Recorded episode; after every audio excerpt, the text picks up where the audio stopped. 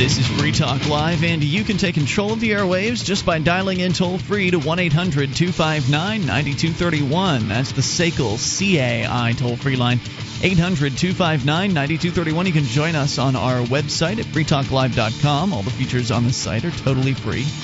So enjoy those on us. Again, that's freetalklive.com. Starting things out here tonight with a little bit of good news. like to do good news when it comes out, and I think this one is better than the average good news. I mean, normally good news is like, uh, some court made a decision somewhere that was the right decision.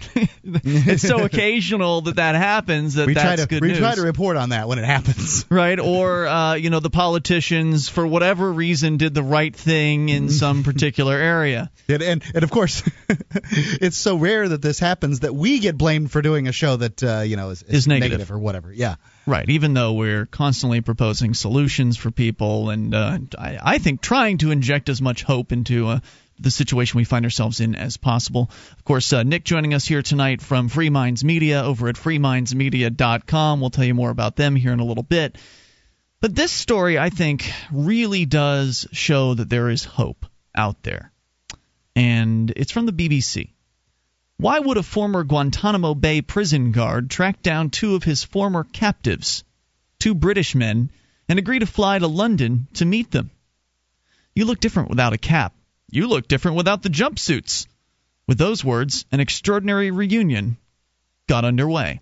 The last time Ruhal Ahmed met Brandon Neely, he was behind bars, behind a cage, and Brandon was on the other side. The location had been Camp X Ray, the high security detention camp run by the U.S. government in Guantanamo Bay. Mr. Ahmed, originally from Tipton in the West Midlands, was among several hundred foreign terror suspects held at the center. Mr. Neely was one of his guards.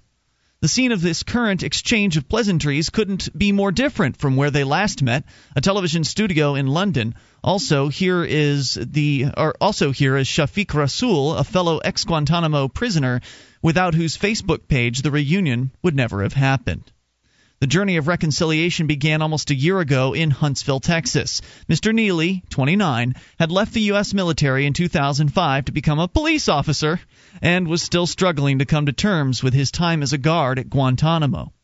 He felt anger at a number of incidents of abuse he says he witnessed, and guilt over one in particular.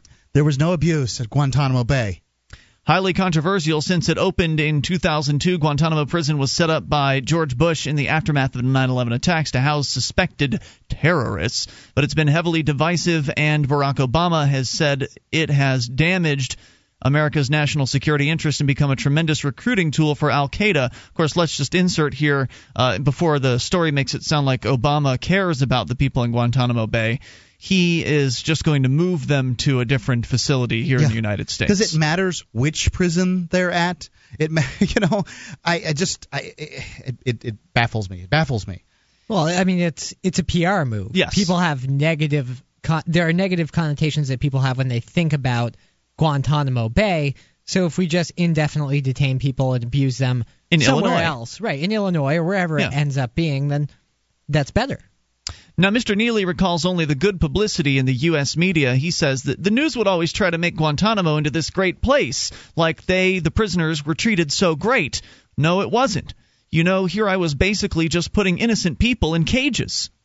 So this guy has come to the right conclusions about what it is that he's done, and he was willing to travel across, uh, the- you know, the uh, Atlantic The world, Ocean yeah. to apologize to these guys. And there's video footage on this BBC story. We'll post the, the link over at the, the BBS under the issues forum in the show prep for tonight. You can go and see them meet and, and you can see him apologize to the two men. And it it was pretty good up until the point where in, in which the the victims here, the two gentlemen who were abused and imprisoned, they actually said, "Oh, well, don't worry, it, it wasn't your fault." After this man apologized to them, it wasn't your fault. You were just doing your job. And I just thought, "Oh man, wouldn't it have been so much more powerful if they had said, "I forgive you"?" Rather than, oh no, well, it's the government that's at fault. You're not at fault. You were just doing as you were told. As though that's okay. Even the prisoners are suffering from this it's just your job mindset. Well, some of them are. Well, those two at the very I'm least sure were. some of them went back to their respective home countries and did start making bombs. That's there's that possibility. But this is an interesting I- story. I, I certainly think being detained for several years unjustly without a trial in conditions that probably were Awful. abusive. Yeah. Yeah, I think that might really make me snap and want to And- kill somebody. And if you um, if, if you were, I mean, there's certainly people that were innocently um, in, uh, in, incarcerated there, but there were people that are likely guilty. I mean, the, There were a lot of you don't know. who- They've never been tried. Right. I, that much is true, but um, the evidence is that there are. Um, They had evidence they put them on trial. cu- currently, there are cells led by guys that were formerly in Guantanamo. and Where's what- the evidence for that? Um, well, it's it, Is that it's what they say on the news? It's intelligence. Is that the CIA claiming that? Are you telling me that you think that everybody in Guantanamo Bay was innocent? You I don't know. I'm not telling you anything. I'm telling you I don't know. I think you're jumping to they, conclusions. well, Statistically, they have to get somebody who is guilty. right. Do they? They- Yes, they I- do. I, I think Mark's probably correct in that there were guilty people there, but we haven't been presented with the evidence against him. I think that's the problem. Innocent until proven guilty. Right. And, and No, they're not. You're guilty if you're guilty, okay? And No, you're not. Yes, Not if- you not are. if you- not from a legal standpoint, I understand, but you're guilty even if you get away with it. Uh huh. Okay. That's you- it. Yeah, sure. If you've actually done some harm to That's people. That's correct. Right. And there are probably people out there. I was trying to make a point, you know, and and I can't even get What through was that, it. Mark? The point was that even if they were uh, justly, uh, you know, caught or whatever, they were bad guys. That the fact is, what did they do while incarcerated to get these bad guys? You know, thinking that uh, the United States or whomever's, a, go- uh, you know, what what were they doing to rehabilitate these people? Nothing. Beating them. Who knows what else? The prisoners arriving on planes in goggles and jumpsuits from Afghanistan were termed by the then U.S. Defense Secretary Donald Rumsfeld as the worst of the worst. But after getting to know some of the English speaking detainees, Mr. Neely started to have doubts that all of them were fanatical terrorists. He recalls how, when he and Mr. Ahmed chatted through the bars at Guantanamo, that they had a surprising amount in common. It was no different from me sitting at the bar with a friend of mine talking about women or music, says Neely. He would say, You ever listen to Eminem or Dr. Dre? And he threw off a little rap, and it was just funny. I thought, How could it be somebody is here who's doing the same stuff that I do when I'm back home? Neely was 22 when he worked at the camp and left after six months to serve in Iraq. But after quitting the military, his doubts about Guantanamo began to crystallize. This led to a spontaneous decision last year to reach out to his former prisoners. And there's a little bit more to the story here, but what I think is is most interesting about this is it shows that some people have been critical, for instance, of uh, those folks up here in uh, we've got this wonderful movement called the Free State Project, where liberty-loving people are getting together and getting active, and some of that activity has to do with civil disobedience, which has ended up with people behind bars. And there's been critique of those folks saying that, well, you can't accomplish uh, that much for liberty when you're behind bars. And I think this is a great story that shows that you can accom- accomplish things when you are in prison. You can have an effect on those people that are running that facility. And we've seen that happen. Uh, there's a guy named Russell Kanning who is one of the first activists to make the move for the Free State Project. He's been in jail uh, more than a few times, and there's a story that he was contacted by one of the uh, the guards that worked at the one of the prisons that he was in. Later on, down the you know down the road a couple years, they wrote to him at, at his newspaper, the New Hampshire Free Press, and they told him about how their encounter with Russell, the guards' encounter with Russell, changed them. And it, it, it changed them to the point where they understood that uh, the, you know there was something seriously wrong with what was going on, that with what they were doing. And so that's kind of what this guy's been experienced. This this guy experienced at Guantanamo. Oh my gosh, these guys are people. They're not vicious criminals. They're people. Anyway, he said he said I was pretty uh, new to Facebook and decided to type in their names and see if I came if their profiles popped up, and I came across Shafiq's Facebook page. I decided to send him a little email. Released in 2004 after being held for two years, Mr. Rasul and Mr. Ahmed and another friend from Tipton had been captured in Afghanistan on suspicion of links to the Taliban. The three said they were beaten by U.S. troops, although this was disputed by the U.S. government at the time. After all that, the Facebook communique was a shock to Mr. Rasul. We'll get back to uh, this story here, and I think I just think it's great. 800 259 9231. There is hope that uh, people can change, especially the people that are working for the state. More coming up. This is Free Talk Live. This Your Family Today tip is brought to you by Nestle Toll House refrigerated cookie dough. There are a million reasons to bake with Toll House. Find yours at verybestbaking.com. Whether it's sweet potatoes on Thanksgiving or burgers on the 4th of July, kids associate certain foods with certain occasions. Family traditions are important to them, so when planning your holiday or birthday menu, keep in mind what they like most and invite the kids to cook up a new food tradition. For more tips like these, visit us at parenthood.com slash yourfamilytoday.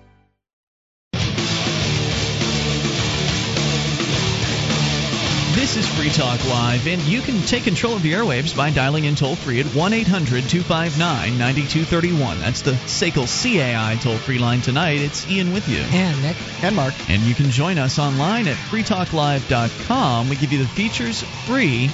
So enjoy those on us. Again, freetalklive.com. Features including live streams, broadband version, dial up version, a webcam, listen lines, and more ways to get Free Talk Live into your ears. All free at listen.freetalklive.com. That's listen.freetalklive.com. Com. Now, are you interested in journalism and passionate about liberty? Well, you can learn about print, broadcast, or investigative journalism by interning at a newspaper, media network, or state policy organization. The program includes a week long career workshop, stipend, and housing assistance. Receive mentoring and job search assistance during and after your internship. Placements are available during the spring, summer, and fall. You can apply for a spring placement. No, you can't. That's old copy. You can apply for a summer placement by January 31st at libertarianinternships.com. Our number here is 1 800 259 9231. We're going to continue here this story and then get to your phone calls. Uh, the story is about a little bit of reconciliation and apologizing from the uh, from one of the Guantanamo Bay guards to a couple of his former prisoners. And I just think it's uh, it's a it's a touching story that the BBC has put together here about how this guy, uh, Mr. Neely, was working at age 22 in Guantanamo Bay, and of course he believed the story at first that he was told by his superiors that these are the worst of the worst, these are terrorists, these are evil men. Well, he started to talk to these supposedly evil men and found out that, well, they had a lot in common. In fact, he was talking about how they uh, they both listened to the same kind of rap music, for instance. He says at first I couldn't believe it, getting a message from, uh, and then he reached out to them afterwards. Excuse me, on, on Facebook. So wonderful little tool, by the way. Free Talk Live has a Facebook fan page. You can go to facebook.freetalklive.com. But how useful, how great that he could just go onto this website, type in the name of one of his former detainees, and up comes their page. He reached out to them, and they got together he flew across the Atlantic Ocean to meet up with them and apologize in uh, Great is Britain. Is a great tool um, just for you know the average individual to stay in, stay in touch with their family and friends from you know different iterations of their life, whether it's high school or college or you know whatever in the past. Mm-hmm. And it really allows you to stay in touch with these people and for them to sort of get a finger on the pulse of what you're doing and what they're doing. And it's I, amazing. Yeah, it is. It is amazing. The world is absolutely changing around us. I mean, back in the old days, you'd have to uh, manage to keep addresses for everybody that you knew, and the Christmas somehow, card list. Right, the Christmas card list. You'd have to write them through snail mail in order to uh, to reach out and touch them. Now you can just friend them on Facebook, and then anything that you write in your little update status, all of your uh, your buddies get to see it if they when they log in and look. It's neat stuff. So anyway, it helped get these folks uh, together, the former detainees and the former uh, jailer. So one of the t- detainees says, At first I couldn't believe it. Getting a message from an ex guard saying that what happened to us in Guantanamo was wrong was surprising more than anything. To Mr. Neely's astonishment, he received a reply, and the pair began an exchange of emails. It was at this point that the BBC asked if both sides would be prepared to meet in person. They agreed. Several months later, the ex inmates were sitting in the TV studio waiting to be reunited with their former jailer, but Mr. Rasul was having doubts. He was feeling conflicted. He said there's a few in my family who've said that who have said what you what do you want to meet someone like that for? The way he treated you. You stay away from him, says Mr. Rasul. Yeah, this I I understand where those people are coming from, but that kind of attitude is never going to bring the reconciliation that uh, that, that, that people need to have love and freedom Absolutely. in this world. Absolutely, Absolutely. and it's part of the reason why uh, we've started the. Uh, some of us have started the police hugging squad here in Keene. Uh, you, you laugh about it, but it's the same thing. I'm sorry. It's the same thing. Uh, these are people, the police are people who, they're human beings and they're doing a job, and unfortunately, that job involves hurting innocent people. But rather than harbor a bunch of hard feelings towards these folks, it makes more sense to show them love and compassion and forgiveness. And that's what offering them hugs is about. At the very least, it's harder for them to beat the mentally ill, right? Mr. Neely had also been feeling uneasy, the guard. He arrived at Heathrow Airport ashen faced, pensive, and reluctant to speak much before the meeting. Mr. Rasul and his normally gregarious friend were notably quiet as they sat in front of the TV cameras waiting for Mr. Neely to enter. No one knew what to expect, and the atmosphere was tense. After initially awkward exchange about caps and jumpsuits, the conversation turns to the reason for the visit. Mr. Neely says he thought that he'd thought about that moment a million times. He wanted to say how he'd felt complicit in their detention and acknowledge the wrong they were subjected to. But what were the pair doing in Afghanistan in 2001 when they were originally picked up? It's an excellent question. They explained that being in their late teens and early 20s at the time, they had made a naive, spontaneous decision to travel for free with an aid convoy weeks before a friend's wedding, due to take place in Pakistan. Mr. Ahmed admits they had a secret agenda for entering Afghanistan, but it wasn't to join Al Qaeda. Aid work was probably 5% of it. Our main reason was just to go and sightsee, really, and smoke some dope. well, there's a lot of that in Afghanistan, Yes. and it's pretty cheap too. I imagine I if you bet can it buy it is. at the source. Does their former prison guard believe them? Yes, says Mr. Neely, who says he thinks it was a case of wrong place, wrong time. Both sides are beginning to bond, yet towards the end, Mr. Neely has a confession of his own. It threatens to destroy the mood of reconciliation. He's deeply ashamed of an incident in which he slammed an elderly prisoner's head against the floor. Hmm. Mr. Neely recalls that he thought he had been under attack because the man kept trying to rise to his feet, but weeks later he discovered the prisoner thought he was being placed on his knees to be executed and believed he was fighting for his life. Mr. Ahmed is speechless, then evidently conflicted as he wrestles in his mind with whether or not he can forgive. Eventually, he says he can. Now, this part they didn't include in the video. There's a little three minute video at the top of this where they didn't include anything about forgiveness. It was just the, uh, oh, well, you're just doing your job. But should Mr. Neely be prosecuted for his actions? Mr. Ahmed pauses again. He realized, or he's realized, that what he did was wrong, and he's living with it and suffering with it. And as long as that he knows what he did was wrong, that's the main thing.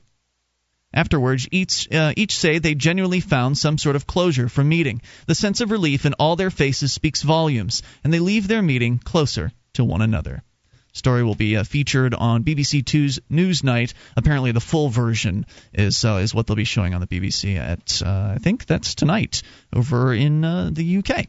So, love that story. I just thought it was great because it shows that you know there is hope for uh, for people on on both sides. Mark, you uh, and I think you and Nick are right that yeah, there's a good chance that some of the people that were imprisoned in Guantanamo Bay are going to go out and and commit violence. And sure, some of the guards will never be repentant for uh, for what it is that uh, that they've done. But this shows that there are some some folks on both sides that can come together, Yep. and things can get better. You know, I was talking uh, I, some on Facebook, right? Got into it uh, with uh, you know a discussion with with some uh, Republican sorts, and it was regarding um, you know the war and all that kind of thing. Not even they are hopeless. and I, I, I would hope.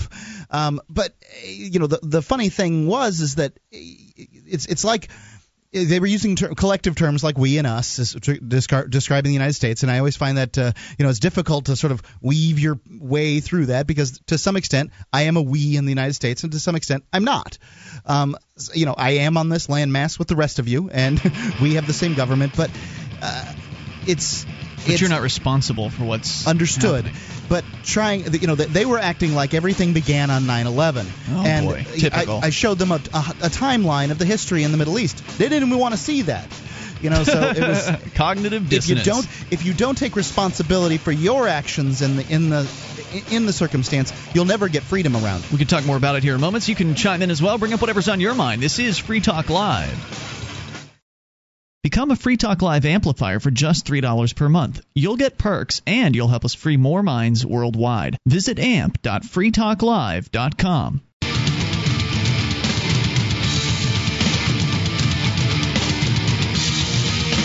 This is Free Talk Live. You can bring up whatever's on your mind. Dial in toll free at 800 259 9231. That's the SACL CAI toll free line. Tonight, it's Ian with you. And Nick. And Mark. And you can join us on our website at freetalklive.com. All the features are free.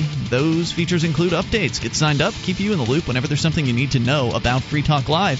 Head over to updates.freetalklive.com. Get on the list for free. That's updates.freetalklive.com.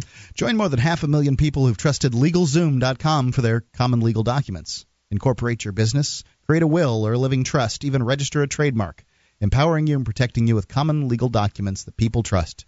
And also saving you a heck of a lot of money compared to uh, you know going through the, the normal lawyer route. It's LegalZoom.com. Use code FTL and you can save an additional $10 off your order. LegalZoom.com com code FTL. All right, we continue here. Take your phone calls about whatever's on your mind. Frank is in New York. You're on Free Talk Live. Hello, Frank. Ah, good evening, gentlemen. Yeah, I wanted to comment on Guantanamo and how really the United States, under uh, Rumsfeld, Cheney, Bush, Powell, and Rice, set a really bad precedent regarding past treaties and conventions against civilian populations. What the United States did under international law through its extraordinary renditions was to illegally kidnap citizens of other countries within their countries without the consent of their governments. And what it means is that the Geneva Conventions that were passed after the Second World War and many of the agreements regarding uh, kid- kidnapping and uh, have been violated by the U.S. government on the grand scale. If we look sure. at Guantanamo and the number of detainees that were actually proven to be terrorists, something like maybe uh, six or eight out of that whole group, and it goes to show how really badly the CIA did their extraordinary renditions. And as you'll notice, if you've been following Italy over the last two and a half Wait a minute, years, Frank, Frank, Frank. Before you go on, Go ahead. you said there were six to eight of the people in Guantanamo that were proven to be terrorists. yeah, In, in what context? Because be there's not been a trial. terrorists. And the rest. Wait, wait, rest wait, wait, wait. Under what context? There has not been a, a public trial for these men. So how have they been proven to anything? Well, the point is that's that that's basically what out of all of the hundreds or all of the thousands of detainees in Guantanamo and Abu Ghraib, we only have six or eight uh, quote unquote terrorists, and that's again according to the government. Okay, so they're So just what it claiming. That's just their claim then. Yeah, the claim. But but here's the big thing. Uh, what's really bad is that these innocent uh, kidnappees, victims of the United States hostile aggression, were waterboarded, tortured, all sorts of things happened. And if you look at what happened to those detained at Abu Ghraib, you notice that there was also sexual abuse as well as waterboarding, violence, and different things. And six uh, American uh, soldiers and officers are actually doing, uh, you know, up to 30 years in Leavenworth for their crimes at Abu Ghraib. So what I want to say is this. Uh, it really represents a low part of the United States regarding international law. And you have countries that are courageous, like Italy, that actually found 26 CIA agents and the station chief guilty of kidnapping, uh, kidnapping innocent uh, residents or citizens of Italy, and they they uh, held a trial in absentia because the CIA and the CIA agents were too cowardly to go and to take their uh, place at the trial, and uh, as a result, I mean, you know, you know, thank Little Italy for doing uh, what major nations and what the UN should have done. So wait a uh, minute. to So those so those people were found guilty, but they don't actually have to serve any time because they Well, haven't no, no. Actually, Italy? the, Italy is trying to extradite them, and they know the station chief, and they have they, they have the a list United of 26 States to agents. cooperate. They, they'll need the United States to cooperate, and the United States is not going to extradite agents of the CIA. That's correct. But what's interesting is now that Obama has signed the Interpol law that gives Interpol the ability to be sovereign in this country, uh, what could happen is through Interpol they could uh, bring the CIA 26 agents uh, to stand trial in Italy or to do prison time since they had their trial in Italy. So it's very interesting. I wouldn't keep my uh, I wouldn't uh, keep my hopes up for that one. Oh, I'm not. I'm not Yeah. keeping my hopes up for it. But the point is, that's a legal possibility as to what could happen. And I think the United States really should be. Well, one thing I want to say: Canada gave one of their uh, citizens or landed residents uh, to the United States under the terrorist thing. Uh, that person was held at Guantanamo, served several years. Then, when he was released because he was innocent uh, and returned to Canada, he sued the Canadian government, and they paid him twenty-eight million dollars for for their uh, crime of sending him to the United States. Hmm. Uh, you know, considering they had no evidence against him. So that's what should happen. All of those detainees in Guantanamo should be able to uh, have the U.S. pay the millions and millions of dollars I agree for with that. A, imprisoning them, and number two, dis- violating their rights Yep. and torturing them, which is against the U.S. law, the Constitution, and our treaties. Thank you, and I think we the- should hold yeah. Bush. Rumsfeld, Cheney, all of them responsible, and I think we should have them extradited to The Hague to stand uh, trial for war crimes. I, I, I just I agree, I would agree with that. Uh, Not that I like the Hague too much, but I, I believe they should stand trial for war crimes. I just don't think it. The, the odds of it happening are not very good. Thank you, Frank, oh. for the call tonight. Appreciate hearing from you at 800-259-9231. It, it's hard. It's hard for me to to agree with the last portion. I like the idea of, of giving these folks restitution, the ones that have been victimized. But I just I'm not somebody that wants to get even. I would much rather just not that this is going to happen, but I'd much rather just have the government go away and forgive them for what they've done rather than try to exact some sort of form of uh, retribution against the people that have done the done the harm. I can understand the point you're making. As somebody who doesn't think that government is ever going to completely go away, I think to some extent it does. It, ser- it serves a purpose to hold people who- who held political office accountable for the ills that they committed.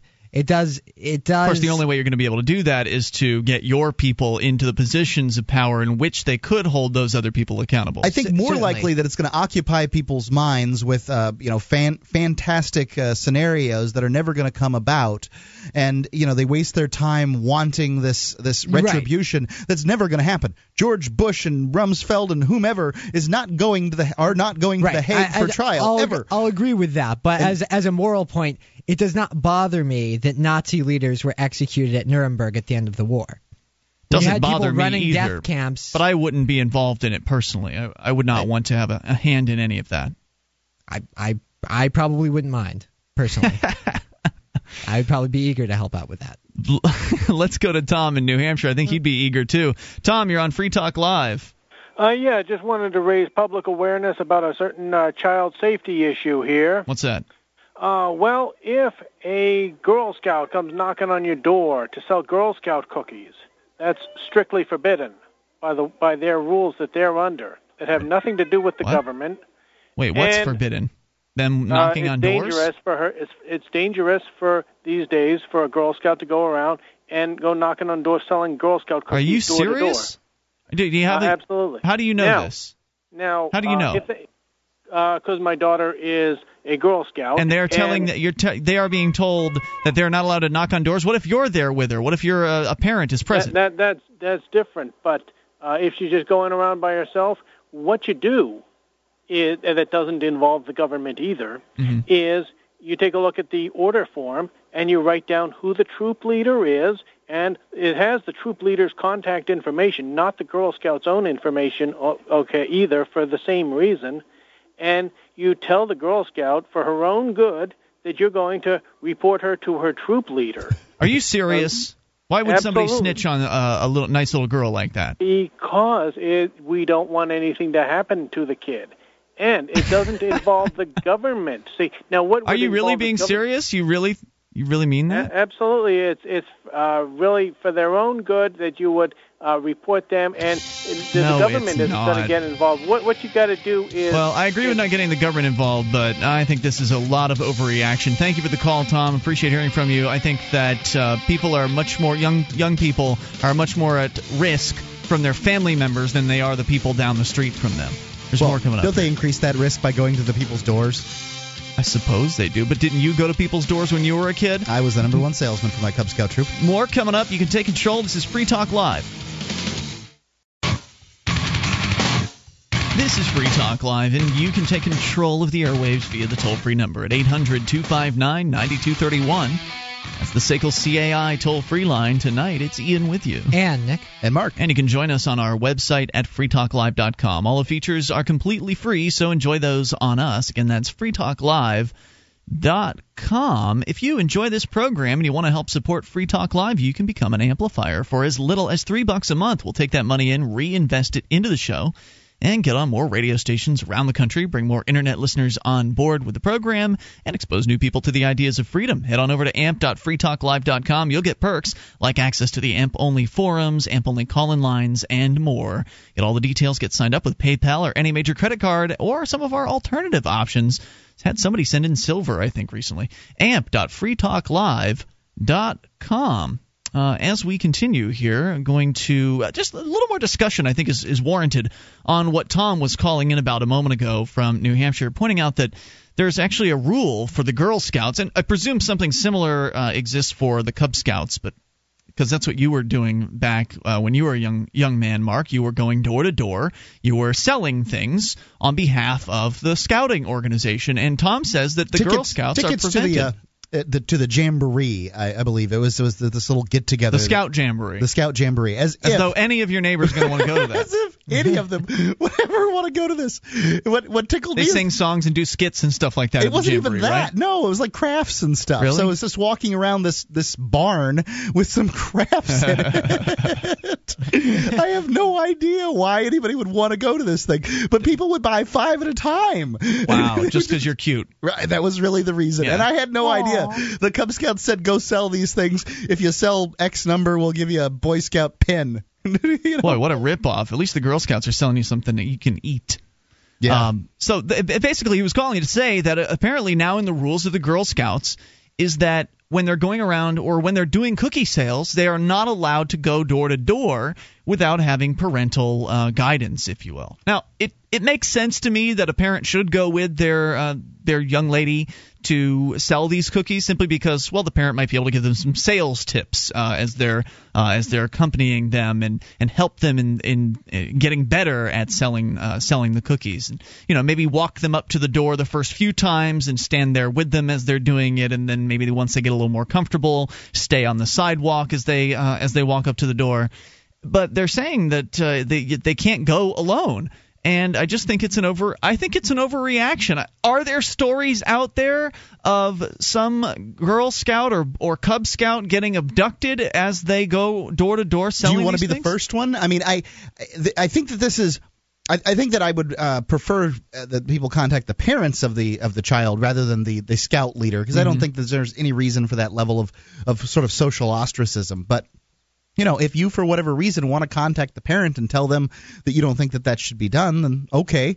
Um, I you know I think that I think it depends. Uh, It, obviously, people need to be free to make their own decisions, and I think that it depends on the neighborhood. Clearly, I was right when I decided to go door to door back in 1978 or whatever it was. Are there more uh, pedophile rapists now than there were back in 1978? I don't know. No, there are not. Um, there is the same amount, the same amount of danger, if there is any, li- uh, lies out there. And I guess maybe you could make the argument that, well, your kids, if they're out playing, because parents aren't always out with their eight year old when they're outside playing, right? They're out there doing whatever, it is they're doing, sports or playing tag or hide and seek with their friends. They're out there doing that.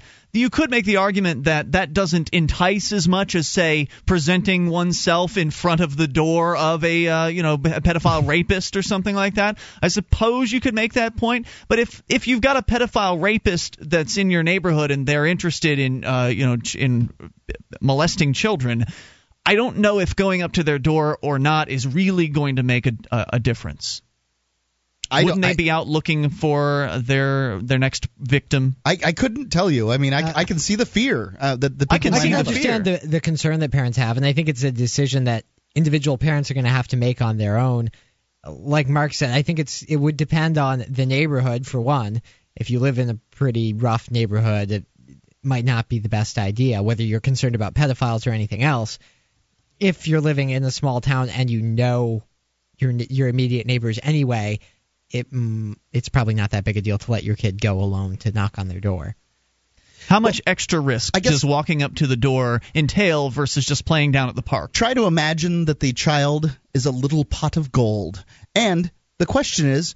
Will the thief? Will people that wouldn't normally steal steal a pot of gold that's presented at their When it's doorstep? presented. Okay, would- all right. You know, I mean, I just, I, I just, I don't know. I think that it probably in today's day and age for one there's customs right and and I think that today's sort of custom would be to go to the, to the door in the immediate vicinity um, or you know go to the property with with the child as they go door to door and Yeah. I think that that um, it, it makes the people at the door feel better and everything I remember you remember the story of the little boy It's that true. I told you you can't be accused of something if the other parent is there. at the campground where the little boy said he needed help with his pants, and um, I was the only one in the bathroom. He was asking me with help Right. with help using the bathroom, and I'm like, I don't know what to. I'm not campground. caught my wee wee in my pants. Right, he needed help, and uh, I I didn't even I didn't even know what to do. Oh, man, I, the, that's the parents hard. were nowhere nearby. I couldn't look out and find the parents. I I, I- I just you know the last thing I wanted was to Sorry, somebody kid. to walk into the bathroom and say and see me fiddling with this kid's Kneeling pants. down in front of the young boy. You know, and and So I think it's a reasonable concern to have. no, I agree with you. And- absolutely. and I, you know, in that particular instance, you were talking, you know, I But just it's a current concern based on the current state of society, not anything else beyond well, what will people think, right? And what people think may result in what they'll do. They could uh, lash out. They could Yeah. call the cops. Who knows? right. So and I agree with you. I think the same, that the same person that would let their four-year-old or whatever, you know, wander hundreds and hundreds of feet from the uh, campground into a, uh, a bathroom by themselves, and um, you know that kind of thing. It seems to me is the same kind of uh, you know parent that would be more likely to lash out physically um, at somebody who you know they caught. You know, they just jumped to a conclusion. Well, yeah, I, I still think that what makes the most sense is for the parent to accompany their child on a sales expedition like this, like we're talking about. I, I think that's the most sensible thing to do, and you're right, it's certainly going to mitigate any kind of risk that is out there. Not only that, it'll help them in their in their sales ability. So that seems to be the best thing to do. But I also think the whole concept is predicated on this fear factor that is uh, is spread throughout society by essentially the mainstream media. Yeah. I mean, the fact that there are newspaper stories and television stories and sensational uh, reporting that goes on about. Oh, there's ped- you know, pedophile rapists are out there. Look out! Keep your kids Lurking safe. around. Uh, it's just not the case. It's just not. Uh, the, the people that are likely to molest your children are Uncle Bob or whoever it is that's in your family, But- Grandpa Part- or part- Grandma. I, I mean, uh, that that's certainly true. A big part of that isn't necessarily because family members are more likely to molest children. It's just they're around Access. them a They're lot there. more. That's Right, they're they're around a lot more often. So if they're prone to have thoughts about molesting children, they're probably going to act on them if they have a window of a few years to and do that. trust. Right. That that's that's There a is that, factor as well. But so I get I that doesn't necessarily negate the fact that if your child's going around knocking on doors, that is going to expose them to more people. That's true. And and No, y'all have convinced me. I mean, I don't- like I said, I think it's a good idea for you to go with uh, with your kids, Oh, but it's not recommend it. necessarily the end of the world if you don't. So, what do you think, uh, according to uh, you know from from Tom's call there? What do you think that the right step to take if you find somebody who is uh, you know sending their child around and you think that that child may be in danger as a result? What do you what steps are you going to take? oh, I would. Well, I wouldn't think the child was in danger, so I wouldn't do anything. It's none of my business. All right. You know, am I going to call their parents and say, "Hey, I don't think you're doing a very good job of parenting. You should be accompanying your child." None of my business. If they told their kid that they can go out and do what they're doing, What if they didn't? Why would how I do, you, st- how do they know? Yeah, I'm not going to snitch. All right. I'm not going to snitch on the kid. Uh, maybe if I had some sort of relationship with the parents, if I if I knew who the young person was, and I felt like you know I wouldn't be overstepping a bound by uh, communicating that to them. But can you imagine just the uh, the gall that somebody would have to call up the, uh, a a set of unknown parents and say, "Oh, I don't think what you're doing is right." That's Well, that's I think what I would probably thing. do is buy the little girl's cookies and tell her, hey, you know, um, as as you know the purchase is going on, you know, I'm Mm-hmm. kind of worried about you going door to door. Shouldn't your parents be with you or something? Where's mommy and daddy? You could ask her. Sure, that would make sense. Toll free number 800 259 9231. Plus, those Samoas are awesome. Our Love those things. Oh, when do they come out? Is it springtime, right? I have no Springtime? idea. I have no it's idea. soon. It's always just a think you can surprise start to me. ordering pretty soon. Okay. Uh, all right. So we're going to continue here. Hour number two is coming up. Also, want to tell you to take the StartPage.com seven day challenge for seven days. Use StartPage.com instead of your Big Brother search engine. You'll experience the difference. You'll get search results aggregated from 12 major search engines. And unlike your old search engine, you'll have complete privacy in your search. Start the seven day challenge today at StartPage.com. That's StartPage.com. Coming up here, there's more good news. We didn't get to all the good news today. There's multiple instances of good news to share with you. Uh, so we'll share some of that and then some insane news from around the world. That's coming up. 800 259 9231, specifically uh, Hugo Chavez and what is going on down there with their currency. Hour number two is coming up. Bring up anything. It's Free Talk Live. Attention, all active duty members and veterans of the U.S. military. Your proud service to your country entitles you with the right to participate in special VA loan programs with benefits not available to the general public, like the ability to purchase a new home with no down payment or mortgage insurance, or refi with cash out up to 100% of your present home equity with less strict credit criteria. You are entitled to these benefits. Review them online at varadio.com. This is Tim Lewis from iFreedom Direct and a veteran of Operation Iraqi Freedom. I want you to know that as a member or veteran of the United States military, you've earned special rights and privileges. On your feet and get the details at varadio.com. iFreedom Direct Corporation is a private lender approved by the VA and licensed in most states. In certain states, certain restrictions and limitations apply. For a current list of licenses, disclosures, and all benefits, go to varadio.com. varadio.com. This is Free Talk Live. We're launching into the second hour of the program. You are invited to take control of the airwaves and bring up whatever's on your mind. Toll free at 800 259 9231. That is the SACL CAI toll free line 1 800 259 9231. And tonight it's Ian with you. And Nick. And Mark. And you can join us online at freetalklive.com. We give you the features for free, so enjoy those on us. Again, that's freetalklive.com. So, uh, going to continue here with some more good news because we've got it to report. Uh, there's a little bit of good news in the world of marijuana reform. In fact, in two places, in California, legislation, according to the Marijuana Policy Project, legislation that would remove penalties for adult marijuana use has been approved by a major committee in the state legislature. Some penalties, but not all penalties, right? Would remove penalties. Uh, it's the first time in U.S. history that a bill to tax and regulate marijuana ever made it to a state legislative committee, and it passed with a majority of the vote. Ultimately, legislative rules and deadlines are preventing the bill from progressing further, but the groundbreaking success in the Public Safety Committee is a signal that they're making big strides. For the first time, state lawmakers were forced to seriously consider replacing marijuana prohibition with legal regulation, and they said yes. So, a little bit of good news, but the better news is over in New Jersey, where, according to the New York Times, the New Jersey legislature approved a measure on Monday that would make the state the 14th in the nation and one of the few on the East Coast to legalize the use of marijuana to help patients with chronic illness. Which uh, the measure, which would allow pa- uh, patients diagnosed with severe illnesses like cancer, AIDS, Lou Gehrig's disease, muscular dystrophy, and multiple sclerosis, to have access to marijuana grown and distributed Eh, through state monitored dispensaries. It's not the best of the possible situations, but it's something it's a it's a nod towards being compassionate uh, towards these folks that are sick, and I think that's that's good news. Uh, it was passed by the General Assembly and the state Senate on the final day of the legislative session. So, waiting to the very last moment to uh, to finally do this. The governor of the state, Jon Corzine, has said he would sign it into law before leaving office next Tuesday. Supporters said that within nine months, patients with a prescription for marijuana from their doctors should be able to obtain it at one of six locations.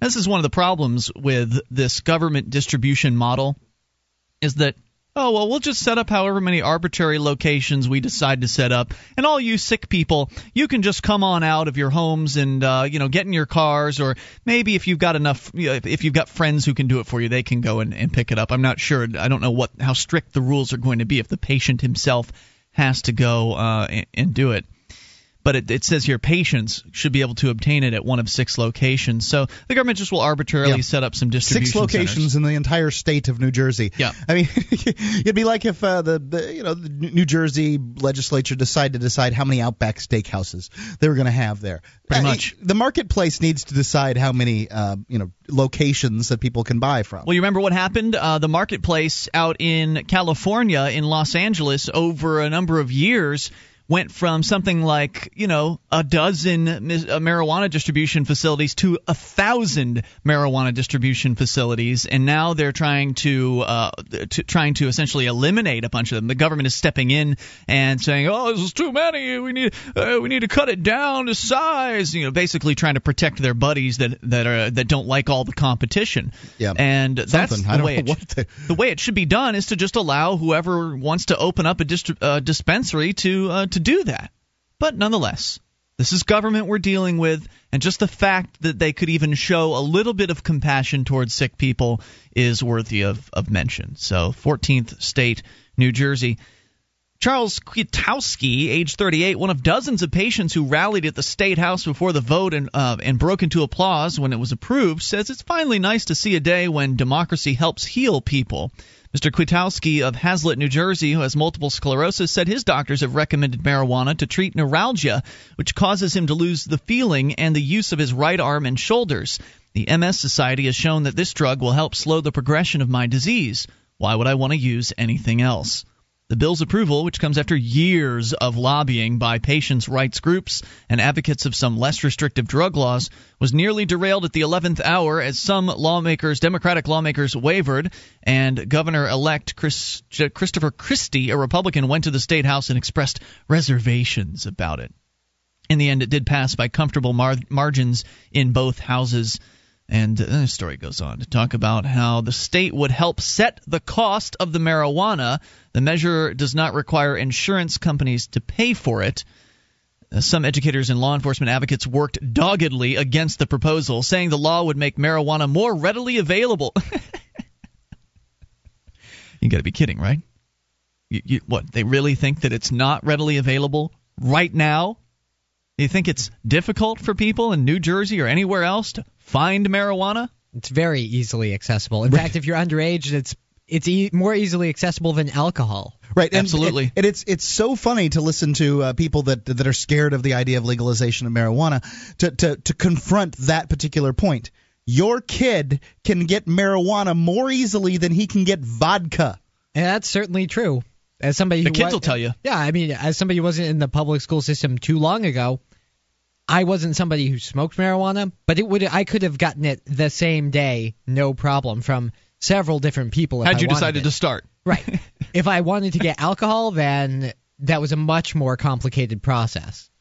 Indeed, some uh, some of these law enforcers and educators said that it would not only make marijuana more readily available, but also more likely to be abused. Well, how is that exactly? How is it that having six distribution locations uh, on the part of the state distributing this is going to increase any of that? People have to go in with a prescription. They go out of there with uh, whatever their prescription amount is for. I can tell you those doctors aren't going to be writing prescriptions for 20 pounds of pot. So I don't think that there's going to be any significant increase, as though some guy in a, a wheelchair rolling in and getting a, an ounce of weed is somehow going to result in a whole bunch more weed being on the streets. Are you kidding me? this is the this is the fear. It reminds me of a story that uh, Brad Jardis posted. By the way, there's an update in his case. Brad Jardis, the guy from Law Enforcement Against Prohibition, the one and the one of the very few and proud uh, law enforcement uh, officers who's a member of Law Enforcement Against Prohibition, he has actually been reinstated. He went through his psych evaluation, passed with flying colors, and as of I think Thursday, I'm will kind be of back on surprised. duty. I'm kind of surprised they didn't rig that somehow. You know that that, that Oh, I'm sure they've got something planned Well, for him now that he's it- back on I duty. I mean, it sounds like the hearing that took place, his termination hearing, it didn't go so well for the department. no, the because chief who was trying to 60 fire him. liberty activists showed up to support Brad. Yeah. That's why. And if, if Well- those, those folks hadn't shown up, they would have probably taken him off the uh, the department. I would bet. right, and this is um, this is really what the Free State Project was sort of set up to to handle situations just like this, and uh, it went off great. Yeah, turning the activists out. Anyway, uh, Brad had posted something about. Uh, let's see. So we were talking about. I spaced out on this one. Uh, opponents. So the idea that there's all this extra weed on the streets. Brad had posted a story on on the thread over the Free Keene forum that he started about how the police in some place in New Hampshire were bragging about how they busted a pound of marijuana. As though the streets were going to be so much safer and cleaner of marijuana because Right. they took a pound. One person can grow this in a in, in their in their spare bedroom. Yeah. Yeah, I mean, In- on any in a given few block, months. in a, on any given block i- i- in a you know any city, it wouldn't be that unsafe to assume that there's a pound of marijuana within a Distributed block. throughout the households, you mean, Yeah. or the actual pound? I mean, because when you think a lot of people have an ounce at a time, maybe a little Yeah. bit more. That's 16 houses that have pot in them. It's not that many houses. Absolutely. No. So just to, just to kind of give you an idea of the the cops were out there bragging about how great they're doing. That oh, we took a pound off the streets. We're making a dent. They actually said they've made a dent in the marijuana trade. no, no. All you did was inconvenience a few people for one night. Maybe, maybe. The people that were expecting to get some weed out of that particular pound, they have to call up their alternative dealer or uh, you know whatever. You just gave business to a different drug dealer. Is all you did. Um, and a low level drug dealer at that. Right. They're they're talking about they were talking about uh, the this Mexican drug war. You know, they they arrested some big uh, cartel guy down in Mexico re- re- relatively recently, yesterday or something like that. And uh, you know, they're they're admitting right there that they that that somebody steps in and then somebody steps in and Yep. somebody steps in and there's nothing they can do about it, but they continue doing it. This is on NPR today. Toll free number is 800 259 9231. There's a little bit more here, some more quotes from some uh, upset bureaucrats here that New Jersey has shown a little bit of compassion and will be allowing some of the sickest people to get their hands on uh, marijuana, presuming they can get out of their houses and get down and get it from the government distribution facilities. More coming up. This is Free Talk Live. This program is brought to you by FreeKeene.com. FreeKeene.com features audio, video, and blogs chronicling the transition to a voluntary society. FreeKeene.com also has comments and discussion forums so you can be heard. FreeKeene.com.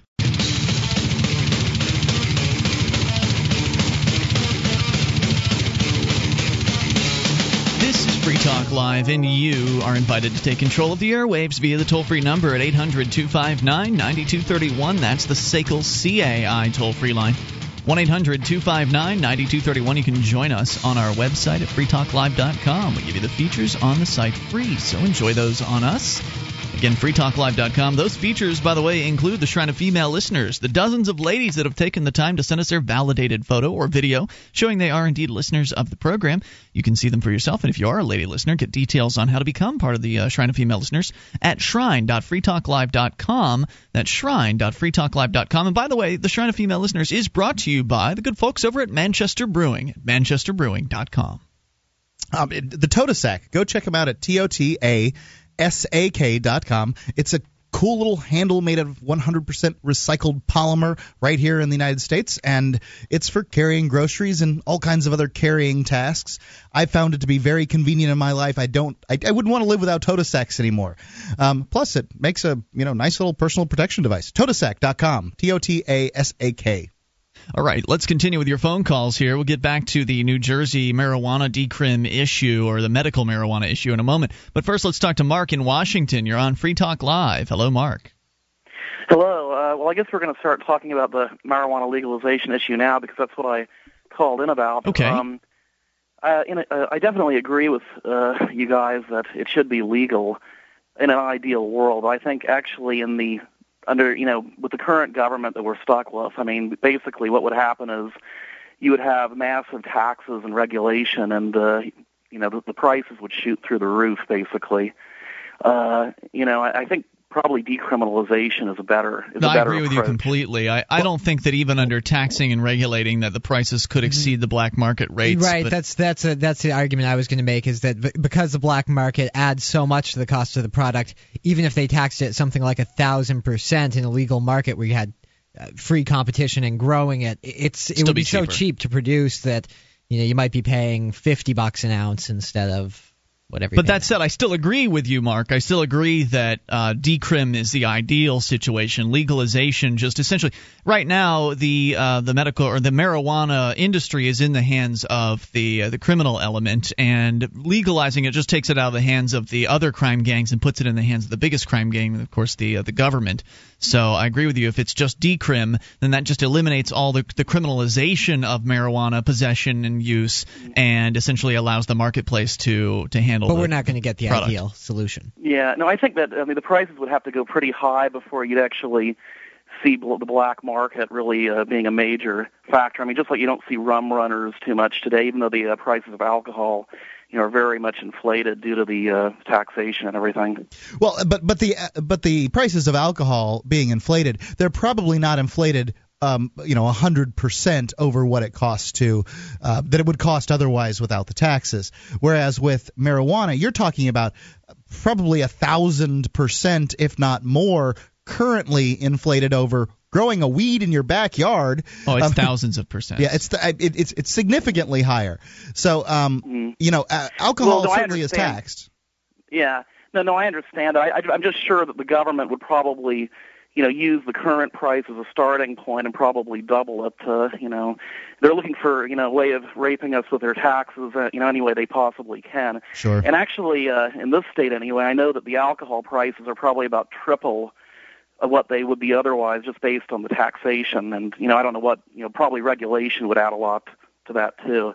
Yeah, I agree with that. Alcohol uh, would likely be fairly much more affordable than it currently is in the absence of Well, all the ab- absurd regulations. I don't know how much more. I mean, at, at one point, it depends on where you are because the, the taxation of alcohol and the regulation of it is mostly a state and local thing, although there are federal taxes. But at one point in this country, it was far more common, even after prohibition ended, to have people producing moonshine. It still happens, but that was largely because there were tax policies in place in many places that did make alcohol so expensive, the the white market alcohol that was taxed and regulated by the state, that it made sense for people, especially people who didn't make very much money, to buy black market liquor because it was significantly cheaper. So if that if there's enough economic incentive there, you will have black market activity pop up. I just don't know if that would actually happen if you had legal marijuana that was taxed in the same way that alcohol was. To be honest, I mm-hmm. think we'd have a situation much like we have today with alcohol, where yeah, you do have to pay taxes on it, but I just it's legal. I, I don't think that you. I think what you'd find is marijuana. It, okay, when you look at liquor, um, to produce liquor, you have to spend hundreds and hundreds of dollars and a lot of time to produce your own liquor. To produce marijuana, you take some seeds out of the uh, out of the bag of uh, marijuana that you have, and you throw them in your backyard, and you have produced marijuana. I don't think in a world where There's a bit marijuana is legal and than that, taxed I mean- that they're really going to go around door to door looking for people growing that stuff in their backyard. That's that's not true, Nick. There, there, there- you can put more work into it and get better Well, you still have to sex the plants, right? I mean, you're not just going to throw marijuana seeds out into the, in your backyard and well, just if you, leave them. If, well, if, There's some gardening involved, is what I'm Not saying. could be. You, you could just throw them out there, and then the plants that grow buds, you harvest those. Uh, they're going to have seeds in them because you didn't eliminate the the males, and that you know they'll pollinate, and then that'll create the, that problem. Well, but basically available uh, throughout most of the country anyway. It's called ditchweed. Yeah. But it's you know it's pretty very very poor quality. Well, there is a lot of ditchweed growing around, but you can still. Um, I I mean, you could you could take higher level plants. You could grow these things in your house too. If in a world where marijuana is legal and taxed, um, then you're going to find a lot of people that want to grow their own, um, in the same way that people grow their own tomatoes, which are legal, you know, and and taxed to some level. They're regulated at least. Well, they probably have a license, you know, for you to grow it. Uh, I would imagine, just like with everything else. I don't need a license. I mean, what really? What are they going to Well, do if you don't have a license? They might just make. Well, then you'd still be it would still be illegal for you to grow. I they mean, might uh, just make home under- production illegal, like they do with the production of hard liquor today. But what, they're not throwing anybody in jail for these. Th- This If is you the have point. still, they in will. Michigan, there are people that get bust thrown them. in prison for life for marijuana. When you're talking about a fine or something like that, moonshiners still get busted in some places. what do they do with them? They tend Presumably send them to jail. no, or they fine don't. Them. You- you can't- When, when, when, you can't- when I we mean- had last have a moonshine story on the show? one of our guy, one of our guys like in they ago. came in and took his still, big fat hairy it- deal. It, it definitely they don't have the war on drugs mentality when they're busting stills, but True. you can face years in prison for producing liquor at home. People will laugh at that. They'll laugh at. They'll laugh them out of court for this crap. If we could I, I get bet marijuana you, if you went to legal Startpage, and taxed, you could find some stories about Well, uh, moonshiners getting busted. life would be so much better. There's no reason to bitch about what life would be like if marijuana was legal Right. and taxed. I, I personally, what matters to me is that i we stop seeing drug users arrested for it, and we get rid of the the black market and the violence and all the negative things that go along with the black market production of the drug. It'd be a big step So- in the right direction. So no if, doubt. I think- I the mean, government's going to tax it, it's it's not a perfect world, but it's far better than what we have today. Yeah, and I mean, uh, as, uh, well, I think you know, obviously, uh, with deregul- uh, the proper kind of deregulation, uh, you wouldn't see people arrested for weed either. I mean, you know, you maybe, maybe, uh, you know, I'm sure they probably try to want to find people who grow it or something ridiculous like that. But, you know, uh, the other thing is that you know, uh, you know, with legalization, uh, you basically be giving more money to the government through taxation, so they could keep on growing the government, which is, you know, I don't like either. But I agree with you completely. I think that we can see decrim as opposed to legalization, but we've got to get the right people together, and I think that we might see that here in New Hampshire if we can get enough activists up here, because we've actually had uh, de facto legalization by simply doing uh, de- civil disobedience. I mean, here in Keene, we have people out smoking every day at 4:20 in the afternoon at Central Square. If you're not on Central Square at 420 though, you'll still get arrested for marijuana. There's a good chance of that. That's true. More coming up. Thanks, Mark, for the call. This is Free Talk Live.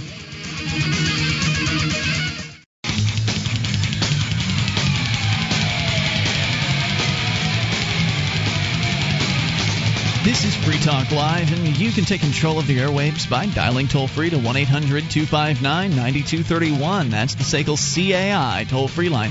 800 259 9231. Tonight, it's Ian with you. And Nick. and Mark. And you can join us online at freetalklive.com. We give you the features for free, so enjoy those on us. Again, that's freetalklive.com. Those features, by the way, include our wiki with over 2,000 pages created by listeners just like you. wikiwiki.freetalklive.com.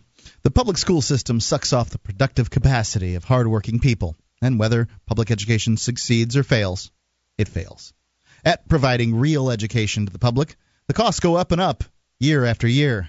There are no refunds. Oh, and it also destroys individualism, and curiosity.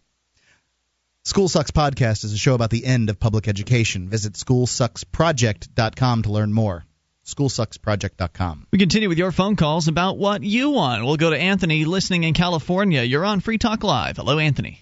Hi, Mike. Ian, how are you? Uh, Mark's here, and Nick. So, what's on your mind?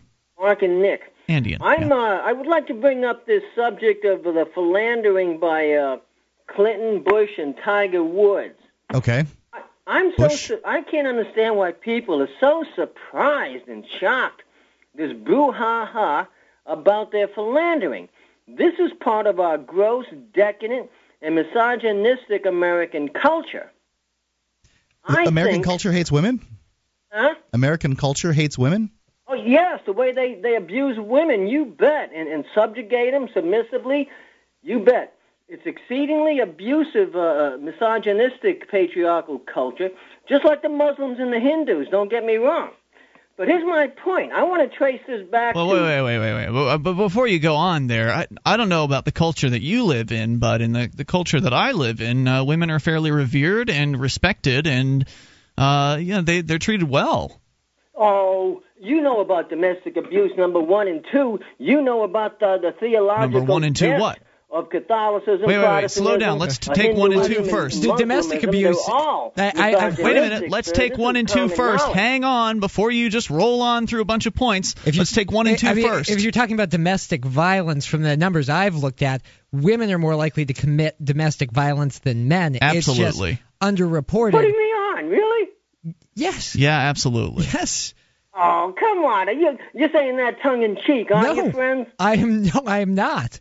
Uh, what I will tell you is that the justice system we, we have in this country, if anything, is more lenient on women than men. A woman can commit murder and is far less likely to serve as much time as a man accused of the exact same crime. So, if you're going to argue about the way our society treats women, if anything, I would think that in the name of feminism, we've actually given women an ad- unfair advantage over men in the way that we handle relations between the two genders. I, I just don't think it's even maybe even you're to. right, but uh, and, and I'll I'll criticize women too after I trace this this problem back, this sexism problem back to Hugh Hefner and the feminists in the '60s. When Hugh Hefner came out with his Playboy, this gross, decadent culture, he's in what is octogenarian now, and he's still walking around in his pajamas and smoking his foul. Uh, uh, Can you blame him? I think it's gross, man. It's embarrassing. Well, now that he's in his 80s, it is kind of gross to me. Yeah. But listen, I'll, I'll get on a women's case because I told this to my uh, Jungian and, and Rogerian psychologist here in Arcata, and she agreed immediately. When the feminists uh, had a decision to make in the 60s, when they said, hey, listen, men, you guys are cheating on us, but we can't cheat on you. So I thought rationally, uh, Mark and Nick, that women would maturely say, as, as they did in uh, Lysistrata or the Birds by Aristophanes, they're going a sex strike and said, if you cheat on us, we're not going to have a relationship with you. Instead, what did they do, friends? They said, if you cheat on us, we're going to cheat on you. Now, that was where they went wrong big time. What do you think? Well, first of all, I think there's a problem putting all women and men into the same category as though they're all the same. Uh, women didn't do this and men didn't do that. There are some women who might have done this. There are some men who might have done that. So if we could just stop putting people in categories, well, this it's almost as bad as uh, as Scott the Bigot's calls, just in a in a different well, way. To some extent, you do have to. I, I mean, if you're talking about the the ideas here of what the feminist movement do, did, you do have to generalize. I'll say that yeah. uh, maybe maybe the way that people work isn't the way that you or other people might want them to work, but in general terms, I don't know. I don't think it's a, a difference of between men and women. I think that human beings in general they're not prone to fidelity. Right, and monogamy. no. I don't think that the, the human animal is entirely a monogamous I'm not animal. saying monogamy is bad. Certainly. Look at bonobos. Yeah, right. I mean, I'm not dirty, saying that dirty mon- bonobos. I'm not saying I'm not saying that That's a monogamy good is bad point. either. That's, that's dangerous liaisons, and it's just in, not practical. It doesn't work in our society. Um, What's not practical? What what isn't practical? uh, uh, uh, dangerous liaisons, uh, polygamy, uh, uh, multiple partners. It's it's promiscuity, and it's led to. Well, some people make it Well, work. the, the condom is the glass slipper of our society. you know, you slide it on. The culture, the sexualized violence on talking. television, Yes. the pornography. Hey, listen, I'm not a prude. I'm 66. I grew up in the 60s, but. I think there's there's definitely something gross and decadent about the way we treat women, about the way women are unfaithful to men, and, and the way it's portrayed on television. I treat my women W- very women well. are definitely. I think women definitely are objectified to a large extent in Yeah. in That much in, is in true. media. I'll, I'm not gonna I'm not gonna argue that one. I'll agree with that. I'm just not so sure that infidelity is that much more prevalent today than it was a hundred years ago. no, our might be- communication's better now. It, it- and it might, yeah, you don't, and it might just be that people are more willing to talk about it. It's not a taboo subject where, well, somebody cheats on their wife with five other people, and then we just don't talk about it because it's an impolite topic of conversation. Today, it's going to be discussed like any other topic. So I, I think in part that's why it seems like there's so much philandering going on. I there there is quite a bit of it, but I don't know if it's any more th- than happened in years past. Well, um, certainly not among men, but among women, What? because the feminists What? made the decision to, to cheat The on men- men. If the men were having men sex with on women. somebody. Wait a minute, wait a minute, wait a minute. Are you saying that that now that women cheat more because some feminists made a decision that now all women cheat more? I mean, this is ludicrous. Not every I'm woman not, considers I'm not herself. stereotyping. Huh? I'm generalizing, as you said. Yeah, look, culture, women and men have been cheating on each culture, other man. since time immemorial. Hang on a second here. Let me get man. something through to you. Imperialistic, mis- mis- misogynistic, genocidal culture. We go to other countries and genocide people. Do you really believe what you're saying? Mineral resources, man. We got a shadow. Far out, man. Far out. Look, do you really believe what you're saying here that women in the past cheated less often than they do today? That somebody made a decision in some feminist meeting once and now all of a sudden Because women they cheat more? chastity belts, and, and the feminists made a deliberate decision to start cheating in the 60s. Ludicrous. I think that's absolutely absurd. Women and men have been cheating on each other since time immemorial. Please. Do you have anything else for us tonight? I've enjoyed talking to you, Mark, right. and I you have a appreciate great uh, new decade. Thank you, sir. You Appreciate too. hearing from you tonight. 800 259 9231. Come on. Like, It's- as it- though the decision that some feminists could make at some meeting in the 1960s would have any effect on people's sexual desires. That's why cheating happens. People want to uh, to experience, uh, you know, there, I'm sure there are lots of reasons, but of one of the reasons why is people want something new. They want to experience, uh, you know, emotions that they can't experience with their current partner. Well, that's that's probably. I, I would say that a deeper underlying reason is that a lot of times people will cheat because they're not too satisfied with the relationship they're in. I, certainly, the sexual attraction is part of it. It- That's the underpinning part of it, but I think I think it goes deeper than that. And I'm not saying that I think cheating on somebody who you've made an agreement to be monogamous with is a good thing. I'm just I saying it's it's happened for forever. And I think that the uh, whatever plan one might institute uh, or suggest for the um, you know the, the, the cultivating of, of, of chastity among women in, in today's society is really just objectifying them in another direction. It's just more objectification. you should be a good little girl. Right, or whatever it is, you know, if, if whatever they're going to do, they're going to do, and whatever the consequences should be, should be the consequences. Um, you know, if, if some guy doesn't want to be in a relationship with her because she's a little tramp, well, okay. I think people should communicate more about how they're feeling and communicate about uh, their desires and get it all out on the table rather than going behind people's backs. I think that would help, but it still isn't going to stop people from wanting to do those things. More coming up. You can bring up anything. Take control of the airwaves at 800 259 9231, cheating or whatever you want to talk about.